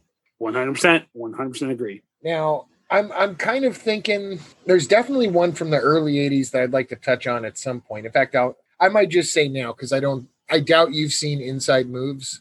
Uh, no, but I, I know Inside Moves. And I know it's fucking Depression on Wheels. Uh, I mean, I know it just... It doesn't, one, it doesn't look like a Richard Donner movie, but I, I still remember when I first came across it, uh, thinking like, it just looked like the least fun. I mean, the whole, it, the whole point is it's supposed to be like a dark comedy about, but it just looks so, dep- it just looks such like such a bummer. I was like, there's no way I'm watching this, but yeah, I, I do know of it. I had never seen it. I, I watched it uh, recently for this specifically, because I felt like I needed to see his, his take on a, on an actual full-scale drama. Donner was really, it's he he was a man who wore many hats, a man of many styles, and he did a lot of genres, and some of them only once. And character study slash melodrama, uh, his contribution to that was this movie Inside Moves, and I'm so glad I saw it, dude. It, I, I do highly recommend this. It's on H B O Max, I believe. It sounds depressing as hell, and there are moments, yeah, where where you're not feeling too good, but for the most part it, it's actually a pretty uplifting movie by the end. Yeah. um I think a lot of movies from that era, especially from that era, uh this being nineteen eighty, would have deliberately taken it to like some really downer areas, and I don't think this movie ever really quite goes there. I think the intent of the movie is to fill you up more with like uplifting human spirit, you know. Yeah, it's exactly, it's about recovery. It's about coping. And it's, it's about, for anyone that doesn't know it, it's about disabilities. It's about a guy who, via a failed suicide attempt, ends up doing some real serious damage to his body. He's not paralyzed, but John Savage is playing the lead. And that there's another, it's an actor who really never got his due. Um, I, I wondered actually last night while I was looking at John Savage in this movie and thinking like, why wasn't he bigger? I mean, he's in so many, you know, Hair and The Deer Hunter and he's in so many big movies. He must have been some kind of a jerk or something. And so I looked him up on I M D B or you know, to see if I could find any stories about why he wasn't bigger than he was. And like for this huge chunk of the late eighties and early nineties, he went to South Africa and helped Nelson Mandela personally in ending apartheid. So I'm like, okay, I guess that's, that's a good reason to not be, you know, making exactly. movies in nineteen eighty-nine. So yeah, John Savage, cool guy, uh, just discovered. uh, but he's he's great in this, and so is David Morse in his first film, and and he also even got back uh, uh, what's his name, Harold Russell, who was the World War Two vet with the two hooks that won an Academy Award for yep. the best years of our lives. Almost forty years later, um, after he won the Academy Award for that movie. Donner talked him into being in this movie because because it was it was meant to be uplifting for people with disabilities, and he agreed to do it. Man, he's he's hysterical. He's one of the guys they know in the bar, and he's yeah. everybody. He, if you the watch bar, the trailer, he's he's the point of com- he's like yeah, he's one always is the funny one-liners. He's one of them. They all actually have some big moments, yeah. and and yes, it's nineteen eighty. So aside from Harold Russell. You're going to see a lot of uh, able-bodied actors playing dis- disabled characters in this, uh, but that was the time, and it, it doesn't yeah. diminish the message. Uh, it's it's yeah, it's really it's a feel-good movie that starts off with a suicide. One of the fu- the funniest lines, because you know I remember I think it was like I forget which website, but the re- only reason I knew it before I, I look, you know, I rewatched the trailer before this. Uh, it was literally the only bit of uh, research I did before this, just because I was like, it was one of like. Like his early, like Twinkie and all the earlier stuff. I was like, I didn't Salt and Pepper. I was like, when you brought him up, I'm like, I don't, I have no idea what this is, or I've never seen it ever. But anyways, but so I remember like some website had it like twenty most underappreciated dark comedies or whatever. It was on some list, and I remember seeing it, and then I'm looking up, being like, oh, it's fucked up. But so I rewatched the trailer just to sort of like, I was like, oh yeah, I remember that. I remember w- looking this up before, but the one line from the trailer, because again, I was like, man, this is depression on wheels. Just, but again, that knowing. You get, obviously that's the whole point is like a bunch of, you know, people who are broke and still, you know, find the humor and friendship of it. All of those cliche kind of cliche Hollywood message, I think, but it's like, man, you, he's like, man, you really fucked up the order. It, you're supposed to, you're supposed to get crippled and then try to kill yourself. Yeah. I remember being like, that is a very funny, but very dark line. So, uh, but yeah, but, but very interesting. Um, I mean, I will watch it. I mean, the thing is like, it was like, there was a lot of directors in the late seventies or throughout the seventies, who were like taking a dark subject and trying to make a comedy out of it and stuff. And there's some great movies there. And I, I, I, uh, I already I told you off podcast, but I, I recently had a brain injury. Within the last few days, I had a very severe brain injury, so I can't recall any of them right now. But I know, like I, I, I mean, I know that I've seen a lot of films that took a sort of a dark premise and you know, uh, you know, did something fun or interesting, or you know, you know, managed to eke out both a a humorous movie and a feel-good movie out of dark subjects. So, and I've enjoyed films like that in the past, but I just, again, revisiting the trailer, I was like, man, this looks good. And the whole yeah. thing with like, with like, you know, uh, Savage's characters, like, you know, there's like a love triangle thing. And I was just like, man, they're going for going all out and every, trying to eke out every possible ounce of, uh, you know, drama in this, but Oh, but, it's it's cheesy as hell, but it's got it's got verisimilitude. You, versimilitude. you totally believe it within the context of this particular story. You believe everything he's laying out for you. You will never be in the mood for this movie, so I'm going to tell people just force yourself to watch Inside Moves on H B O Max because uh, you will be rewarded. Don't wait until you're in the mood to watch an early go. eighties dark comedy about uh, recovery from disabilities. Yeah. Um. And it, were there any movies from? Uh, Donner in the nineties that you wanted to talk about? They all go back to one movie from the late eighties I want to talk about. I will say, I'm going to be very upfront to me, and for me personally, Scrooged and then the movie he made right after Scrooge. Basically, the post-nineteen eighty-nine, for me specifically, he has a very hard downturn where, you know, the last movies of his... Although one his very last movie, I didn't... I watched... Did I watch it on a plane? I forget where I watched it. Was I at a party? I don't even know where I watched it. It was some place where I was sort of distracted, but I liked it well enough. But about sixteen blocks? sixteen blocks, yeah. Yeah, I, I liked it, was pretty, it too. It yeah, was... I thought it was, wasn't phenomenal, but it was, I mean, great cast and an interesting, you know, sort of thriller-y kind of thing. But we've talked about all of the other big ones. Let's talk about the his the, the sort of second franchise he sort of created and the one that he directed throughout consistently. Let's talk about Lethal Weapon. All right, now, let's get into Lethal Weapon. Let's do it. So when I talked about how you know, growing up, there was my mom, there was Goonies, Tremors, which I think I've brought up on this podcast before. But the one movie my mom watched every single day for much longer than the three or four year period I mentioned about Goonies, and that's Lethal Weapon, which is probably my mom's favorite movie of all time. She was a giant Mel uh, Gibson fan. We will not talk about Mel Gibson's too much on this, but sort of this, like, the quintessential buddy cop movie. I mean, there were buddy cop movies before it, but it really sort of hammered home all of the cliches. one hundred percent. Um, this is when, like, everybody was a buddy cop after this. Yeah, after this. It literally, it went, everybody tried to rip this one. And again... This and Die Hard are probably yes, the most yes. important action movies of our lifetime, and they came out in, like, these two years, eighty-seven and eighty-nine, yeah. Yep, absolutely. eighty-eight, eighty-seven, eighty-eight. Absolutely. And as much as I will give Donner credit for the success of Lethal Weapon, I think equal credit goes to Shane Black. I think it's Shane's, as great as the directing is, as great as the acting is, I think you take a di- like you can take all those different elements with a lesser script and it just becomes forgettable. Shane Black's script was so exactly what Shane Black was so good at, which is balancing legitimate action, you know, sort of these high adrenaline films with flawed, interesting characters, very like funny dialogue, very zippy, quick, fast-paced dialogue, balancing act between being tongue-in-cheek and being very not tongue-in-cheek, which is a, almost an impossible task. It's funny, somebody pointed out recently that uh, Danny Glover was only forty-two or forty-three when they filmed that, so I'm yeah. older than Danny Glover was when he made when he said, I'm getting too old for this shit, which is very depressing. And like, but Well, he was I mean, playing fifty, but... Yeah, he was playing. That's right. He was playing what, older, but again, he, what but, makes me feel old is that Mel Gibson was thirty when he made that's Lethal right. Weapon. Exactly. That makes me feel ancient. Yes. As much as I do love the first one, and the first one is is hands down the quote unquote best of the four. I brought this up in a different podcast, but I actually I hate I I I'm going to put the blame on Richard Donner because he directed it, but I was obsessed. I. The amount of hours spent infuriated about the concept of diplomatic immunity and how fucking unfair it was and how it just the concept infuriated me as a kid and how like just I thought it was this big problem in the world. People with it just getting diplomatic immunity, killing people and just not being able to get it. Anyways.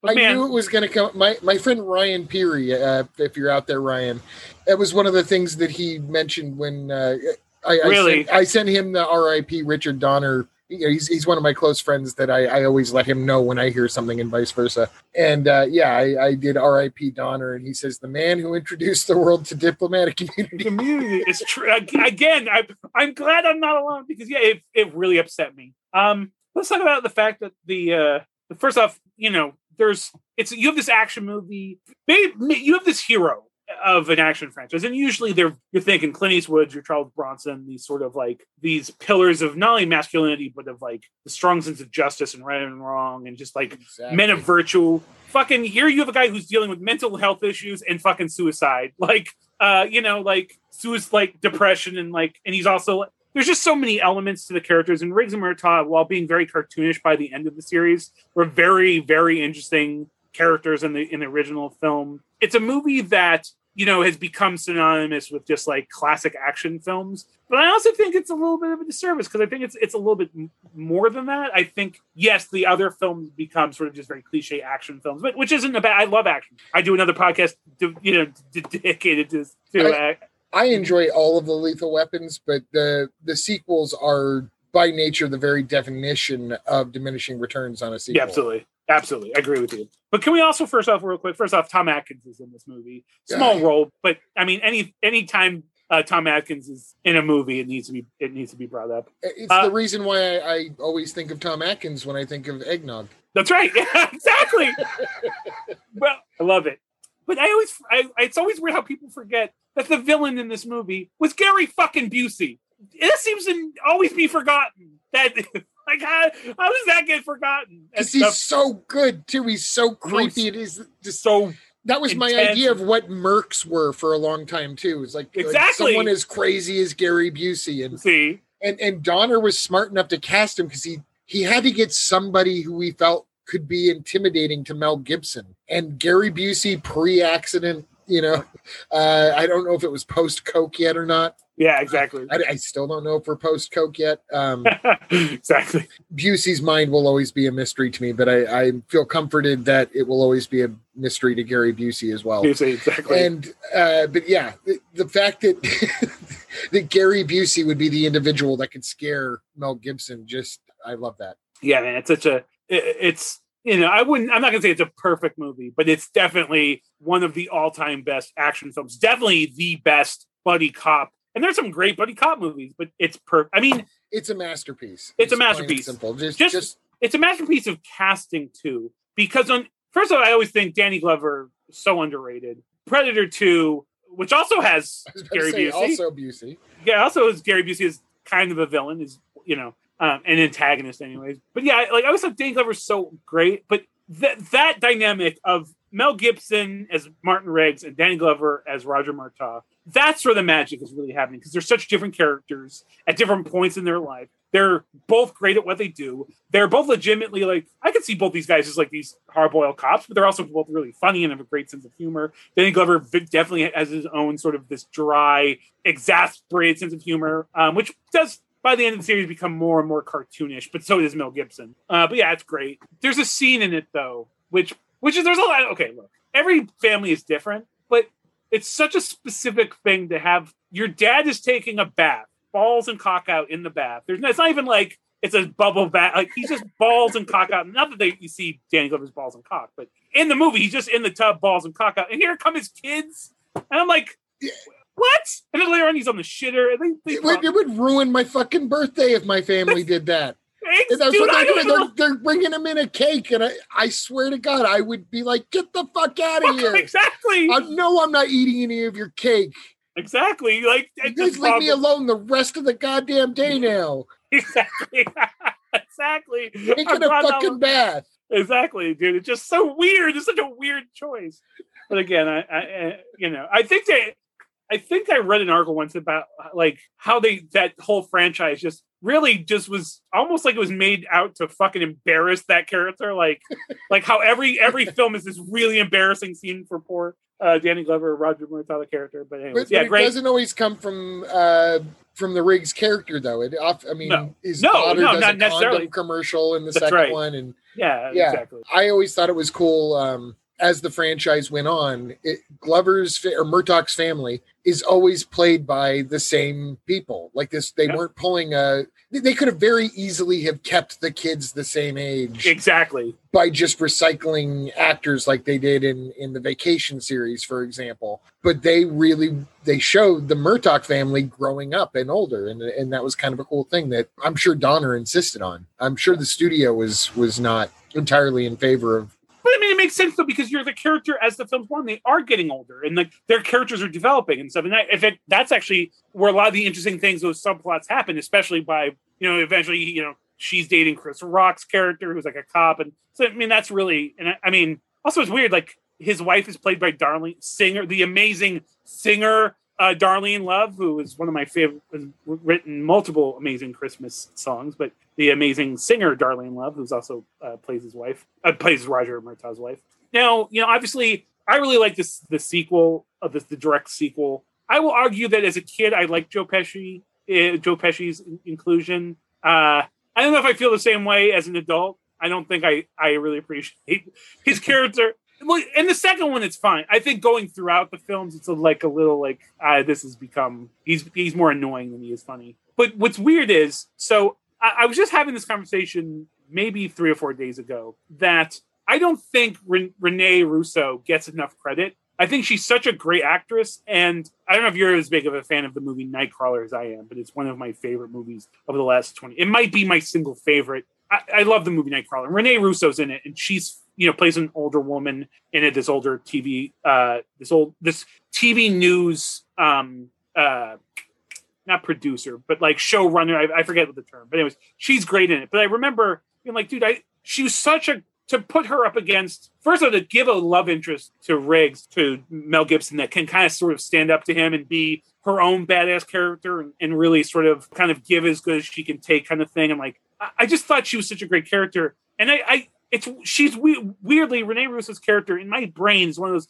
people talk about strong women roles, and I'm not just kidding. I'm not kidding when I say the very first two that always come into my mind are Ellen Ripley, because she's the fucking go greatest of all time, uh, not just female heroine. Just uh, Ellen Ripley is the baddest motherfucker in action film history. But then it, after her is fucking is uh, Renee Russo's character. I just think she was such a great character, and Renee Russo played her so well, and she was so con- like. She's just a really great female action character, and I don't feel like she ever gets enough credit. And I, I really like, I thought she was a great addition to the story and then their progression. But anyways, that's, that's a weird tangent, but I just had to give Renee Russo some love. Absolutely. Obvious, uh, probably worth saying that we're probably never going to get Lethal Weapon five now. No. Um, this is probably a good thing. I do. Yeah, I was going to say. I don't like the circumstances. But it had been announced Richard Donner was interested in doing a Lethal yep. Weapon five, and and uh, Glover and Gibson were, of course, both on board. Uh, so that was a thing that was happening and will probably not happen now.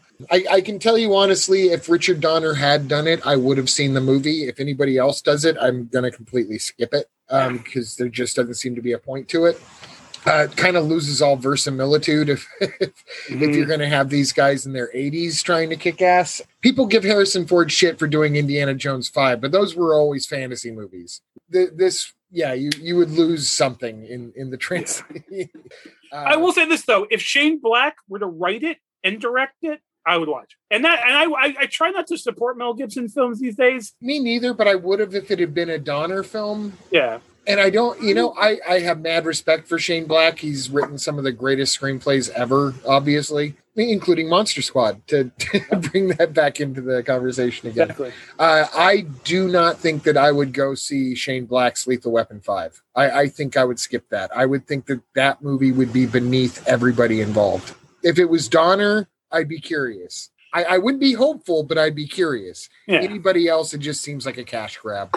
Well, I will say, though, and I think this segues perfectly, considering the, some of the films Donner made at the ha, later end of his, his actual productive career where he's actually making films, uh, I don't know if I'd be so hopeful. But uh, oh, look, I'm just I, be very- I don't think he made it. Well, there's the Timeline movie that I never even watched, which apparently the studio butchered not once, not twice, but thrice. Yeah. Uh, before Donner could release it. So I, I just didn't see that one. But I don't think he made a bad one other than that uh, in this phase of his career. Which, which ones are you? Um, so uh, Assassins is not a good movie. It's uh, I see. I'm surprised. I thought you would have enjoyed Assassins. I, maybe I need to rewatch it. I didn't. I watched it once when it was brand new or, you know, like, you know what? I might have watched it with Casey. Did I watch it with Casey? I don't know. I, at this point in my life in the, in the mid nineties, I was I was. hanging out with Casey over at Casey's house a lot. Uh, this would have been senior year of my high school. So, uh, but yeah, I remember watching it once and being like, nah, man. And I like the cat, and the cat, you know, cast is interesting.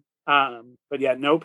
Didn't, uh, I know my mom liked Maverick. Didn't, didn't really care for it. See, um, I love Maverick. Uh, that's one where I, I had a feeling you might've liked Maverick. Um, Conspiracy Theory did found it very annoying. Um, I knew what they were going for. Um, that's, really I haven't seen it since he, well, he did. Um, You know, he, he did multiple movies. He did five, he did six movies with Mel Gibson, yeah. But it's also worth putting into perspective. Four of those were Lethal Weapons. Yeah. But yes, the, the two men did have like a genuine affection for one another. And like Gibson was Donner's choice for Batman when he was up for the eighty-nine Batman, things like that. I do have to say this, though, as I'm staring at a list of his, like his sort of breakdown of his filmography. Uh, he did, Donner did also have a very impressive television directing career, but I do he did direct the Ventriloquist Dummy episode of uh, Tales from the Crypt, which I did really like. So, and I, he also directed The Twilight Zone with Shatner, the twenty thousand yeah. uh, ter- Wait, did he? Yeah, the uh, terror the Gremlin? The one with the Gremlin, yes. Yeah. That did was he? Richard Donner, yeah. That was uh, Shatner even responded to Donner's death saying uh, he, he barely remembered oh. doing it except for that he had a positive experience. Oh, but, see, I didn't I didn't, when I was looking at it, I didn't, twenty, Nightmare twenty thousand Feet. See, yes, that's, it, that's fucking it. Fantastic, yeah. Anyway, I, I mean, I'm, I love, every, I, Twilight Zone is one of my all-time favorites. So the fact that he he directed six episodes is fucking great. Anyways, but anyways, but yeah, so again, to go back to his later career, I, I will probably, of any of them, I might revisit, maybe I will revisit Assassins too. Um, I just remember. Definitely revisit Assassins, because I've seen it somewhat recently. And no, really? nobody, nobody's robbed of an Oscar for it. Let's get that out there right now. But in terms, I think time has been kind to it. I think in terms of uh, just kind of being a fun, don't take it so seriously action movie, it's, as far as an assassin movie, it's certainly better than anything that Jason Statham's ever done, or, uh, you know, it's better than the remake of The Mechanic. It's got a very similar plot to the original Charles Bronson Mechanic. Yeah. But yeah, I, would, I mean, I would say it's on par in terms of quality to the Charles Bronson Mechanic. Now, timeline, I, I don't, do you, have you watched it? Do you know anything about it? Or I, I think you said you did. I actually fully intended to watch Timeline today. Um, I was a little disheartened reading about the studio involvement. I always kind of knew that was a thing. It's unfortunate. It's probably one of the things that kept Donner from working much beyond that. Um, uh, yeah, I remember. But the, yeah, the studio kept on pushing back the release date because they were unhappy with Donner's cut. And then they were unhappy with his second cut. And then they were like unhappy with his third cut. And eventually he ended up cutting over twenty minutes, including a prologue that apparently sets up the whole movie. So nobody liked this movie, not even the people that made it. and uh, so, yeah, it's probably better to just skip over it. But I did want to watch it today. And instead, I thought, before I turned that on, I said, I just kind of want to take a look at this T V movie he did uh, called Sarah T. Um, Sarah T. Uh, Teenage Alcoholic. Is that what it's yeah, called? I believe so, yes. Uh, the, the actual title is so much cooler. Let me see. Yeah, Sarah T. Portrait of a Teenage Alcoholic, uh, which is a T V movie about Linda Blair at fifteen years old being a uh, completely insane, uh, uh, off her shit alcoholic, and her her hookup in high school is uh is Mark Hamill, and her dad is played by Larry Hagman, and it's just all sorts of movie of the week deliciousness. And I got hooked into that, and I decided I do not want to watch the bad Richard Donner movie. I would rather watch this, while granted depressing teenage alcoholism story, but Linda Blair's actually really good. Larry Hagman's actually really good. Mark Hamill's Mark Hamill. Uh, his, his better performances were a couple of years away. Yeah. Uh, but that's not his fault. His character really doesn't have much to do outside of I, start I giving say, though, her booze Corbin, and then start telling her she has a problem. That was his function. Very much T V of the week boyfriend role. Yeah, exactly. Uh, I, I just funny, though. I was thinking the other day, like, I remember like really liking the seventies-ness of Corvette Summer. Wasn't there, was there also a Mark Hamill pinball movie? Am I crazy? Or is that a portion of, is that a subplot of Corvette? I, I remember Mark Hamill in a pinball movie. That sounds so familiar, but is it? I guess I could Google it, but is it? Is there a movie like Pinball Madness or something like that? Something like, I mean, yes, that's what I'm, I think that's exactly, even maybe the, the, we might be on here or something. Um, I guess I could just literally. You're bringing up. up fresh, you know, freshly dug up memories here. I don't know if uh, I don't trust my own memory on this. No, no, boom, boom, boom, boom. No, uh, I don't think. Maybe not. Oh. No, no. There's a Pinball Wizard episode of his Pop Culture Quest, which is a T V series, cool t- little T V series he did. Yeah, I like that show. But either way, man, the one thing I got, which is, we're so off topic at the end of this podcast, but I do have to say, it's really unfortunate because Mark Hamill was so, he was a very handsome kid. Like, he was a very good looking kid. And then that fucking motorcycle accident, I feel like really fucked him. Like, I don't, I think if he had been post Star Wars, I think he probably would have had a better career if he didn't look, if it, like, the accident hadn't aged him so much. Because I think even by end of Return of the Jedi, he was only like twenty-seven, twenty-six or twenty-seven, if I'm not mistaken. He was still a very yeah. young man. It just, you know, but, but anyways, it's very unfortunate. But when you see young young Mark Hamill with his big blue eyes and his, you know, his toe head, and he's just, it's a very good looking kid. But anyways. Oh, yeah. he's, he's beautiful yeah. in Sarah yeah. T. Portrait of an Alcoholic. And, exactly. Uh, and I was going to point out Linda Blair as your, as your uh, all-time girlfriend, but not in this movie. You, you would no. She would have very... to be a. It would have to be a Twinkie story in this movie. Exactly. I mean, she's, she's a little girl with braces, but man, she actually she tore my heart out a little bit uh, for a T V movie. She, um, the thing is, man, I find it unfair. I think it's because of the work she did post The Exorcist, but you know, she got for a long time like, oh, well, you know, she's not a really good actress, and it's like that's not very fair. I mean, she was a very capable actress. I just don't think the material that she was offered or whatever. I, I think one hand she got. I, I do think. I, I do think maybe her performance in The Heretic, Exorcist to The Heretic is, but but how do you say no to the sequel to The Exorcist? I know, exactly. Blair? But I will say, and, and I can say this because she was eighteen at the time. That is really where I was like, damn, she was very cute. Um, there was something about the proportions of of Linda, uh, Linda Blair's face that I find very, it was very, she was very cute. Anyways, but she was eighteen, so I could say that. And, and And again, my crush started when it was also age appropriate. So yes, let me yes. sit down. But uh, and also she's much older than me, so it's fine. But yeah, it's funny because when you sent before we recorded this, you sent that, and I didn't realize that the link. I thought the link you sent me was to an article, and I was like, oh, it's literally the whole movie. I was like, I'm actually going to watch this. I wasn't able to do it before we recorded, but I'm just just because I want to see it, just because that whole you know uh, Mark Hamill, Linda Blair T V movie directed by Richard Donner, and it's like sort of a like one of those after school special type of films. I'm like, I. I totally up my alley. I'm going to definitely watch this. So I haven't watched it yet, but I will. And you know what? Uh, it is on YouTube for anyone that wants to look it up in a surprisingly great looking print. It must be off of a D V D or something. Yeah, I was going to say, exactly. It's ripped right off of the disc because yeah, it looks because, clean as hell. Yeah, for, for a nineteen seventy-five T V movie, this thing uh, looks like it was remastered a couple of years ago. And, uh, and, you know, there's one that we haven't mentioned yet. I don't know if you've seen it, but it actually does link back into the alcoholism thing. And I, I am going to name drop it real quick, uh, not to end this on too de- depressing of a note, because it really is maybe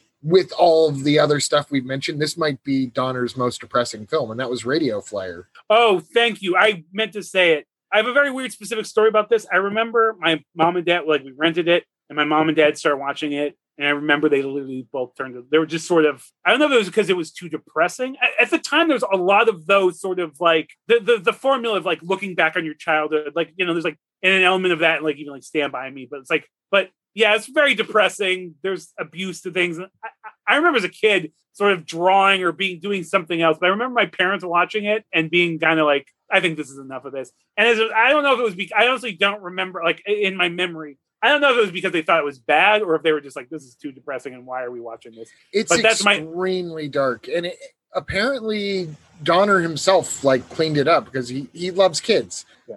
It, it is, it's a story about two kids growing up with an alcoholic stepfather uh, and their mother played by Lorraine Braccio doing a great job. Uh, but she, she's getting beat as well. And they're, the two kids are bonding and, and trying to figure out a way to escape from this uh, this creepy stepdad who they call the King, uh, which just adds to the creepiness. And he's played by Adam Baldwin, and you never yeah. really see his full face. You just kind of, you'll see his lanky body kind of swagger over and get a beer out of the fridge or something. And you'll hear him yell. And there's always the aftermath. Like uh, you don't really, you don't really see the kids beaten a lot, but you see them go to bed with like uh, black eyes. This is what I remember anyways. It's been a long time since I've seen it. Um, and then there's, There's stuff that happens to their dog that's really, really upsetting and has always upset me. But it's all building towards will they or will they not get away? And if they do get away, will that in and of itself kill them uh, because of the way that they're planning to get away, which involves the uh,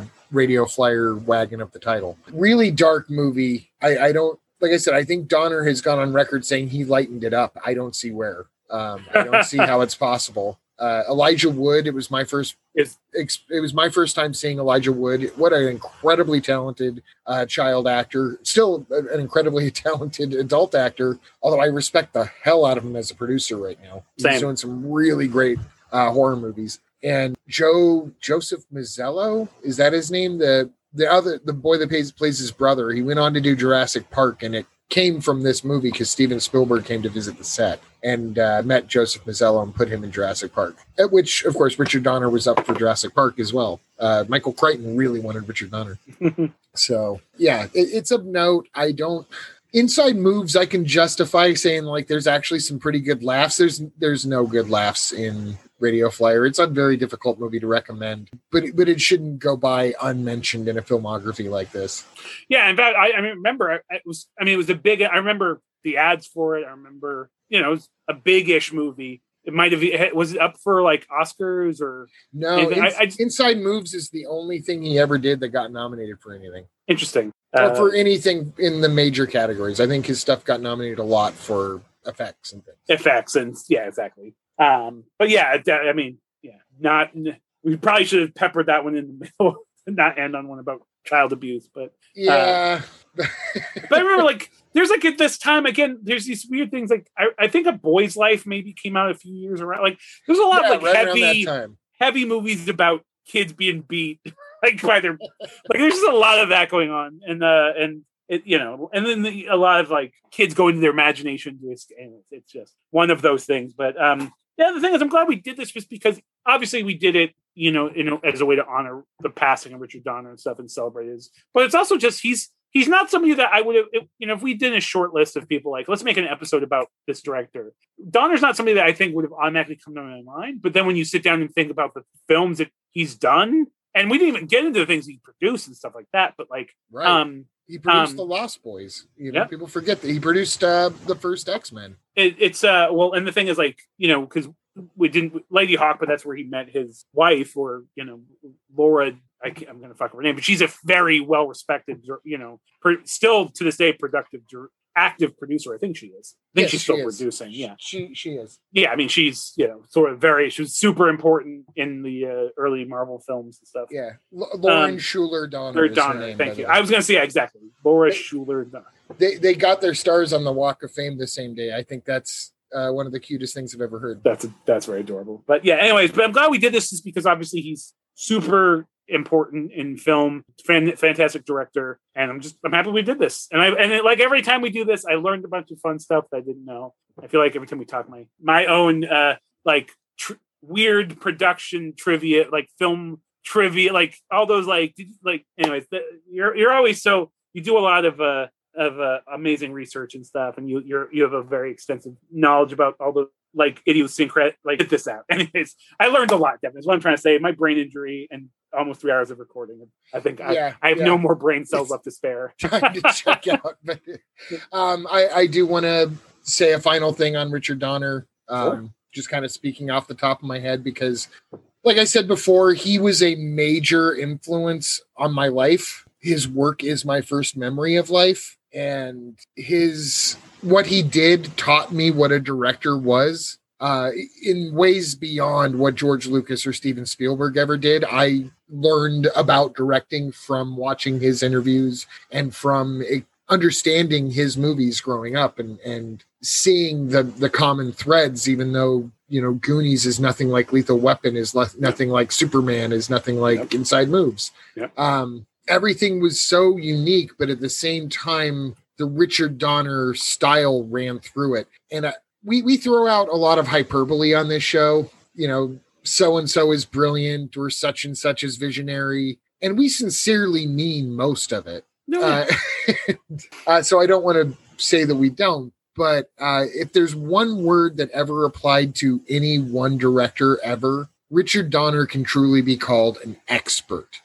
Uh, he's the reason why he's not mentioned as much as the Spielbergs and the Lucases is because he wasn't creating this stuff in the same way. He was a journeyman. He was a director for hire, and he found other people's scripts and said, "Hey, I can do something with this." He, he's not up there with uh, Hitchcock or Ford necessarily. He's up there with like William Wyler and William Wellman and Michael Curtiz. And if you're a film geek, you you know these names. Uh, And and that's not an insult to say that he's different from these other people. It's just to say uh, he approached it with a different discipline, and he was truly an expert at what he did. And whoever would work with him knew they were in the hands of a true expert. Uh, I think he was the ultimate expert filmmaker, uh, and uh, I he'll continue to be an influence, even though outside of that timeline movie, uh, I've seen everything. I rewatching everything will continue to influence me for the rest of my life. I couldn't say it better, man. I think that's I think that sums it up. Well, thanks for coming out and visiting me again tonight, James. I know it's been a little while. Yeah, uh, hopefully we can get the next one out. We always, but uh, maybe we get the next one out a little bit quicker. But uh, you know, I know I, I thought this was going to be a very short episode, but I do think we gave a very meaty, hefty, solid episode to our listeners. So at least I feel good about that. Yeah, I think we gave Donner his due, as as much of his due as a couple of guys like us can give. Exactly, two knuckleheads like us.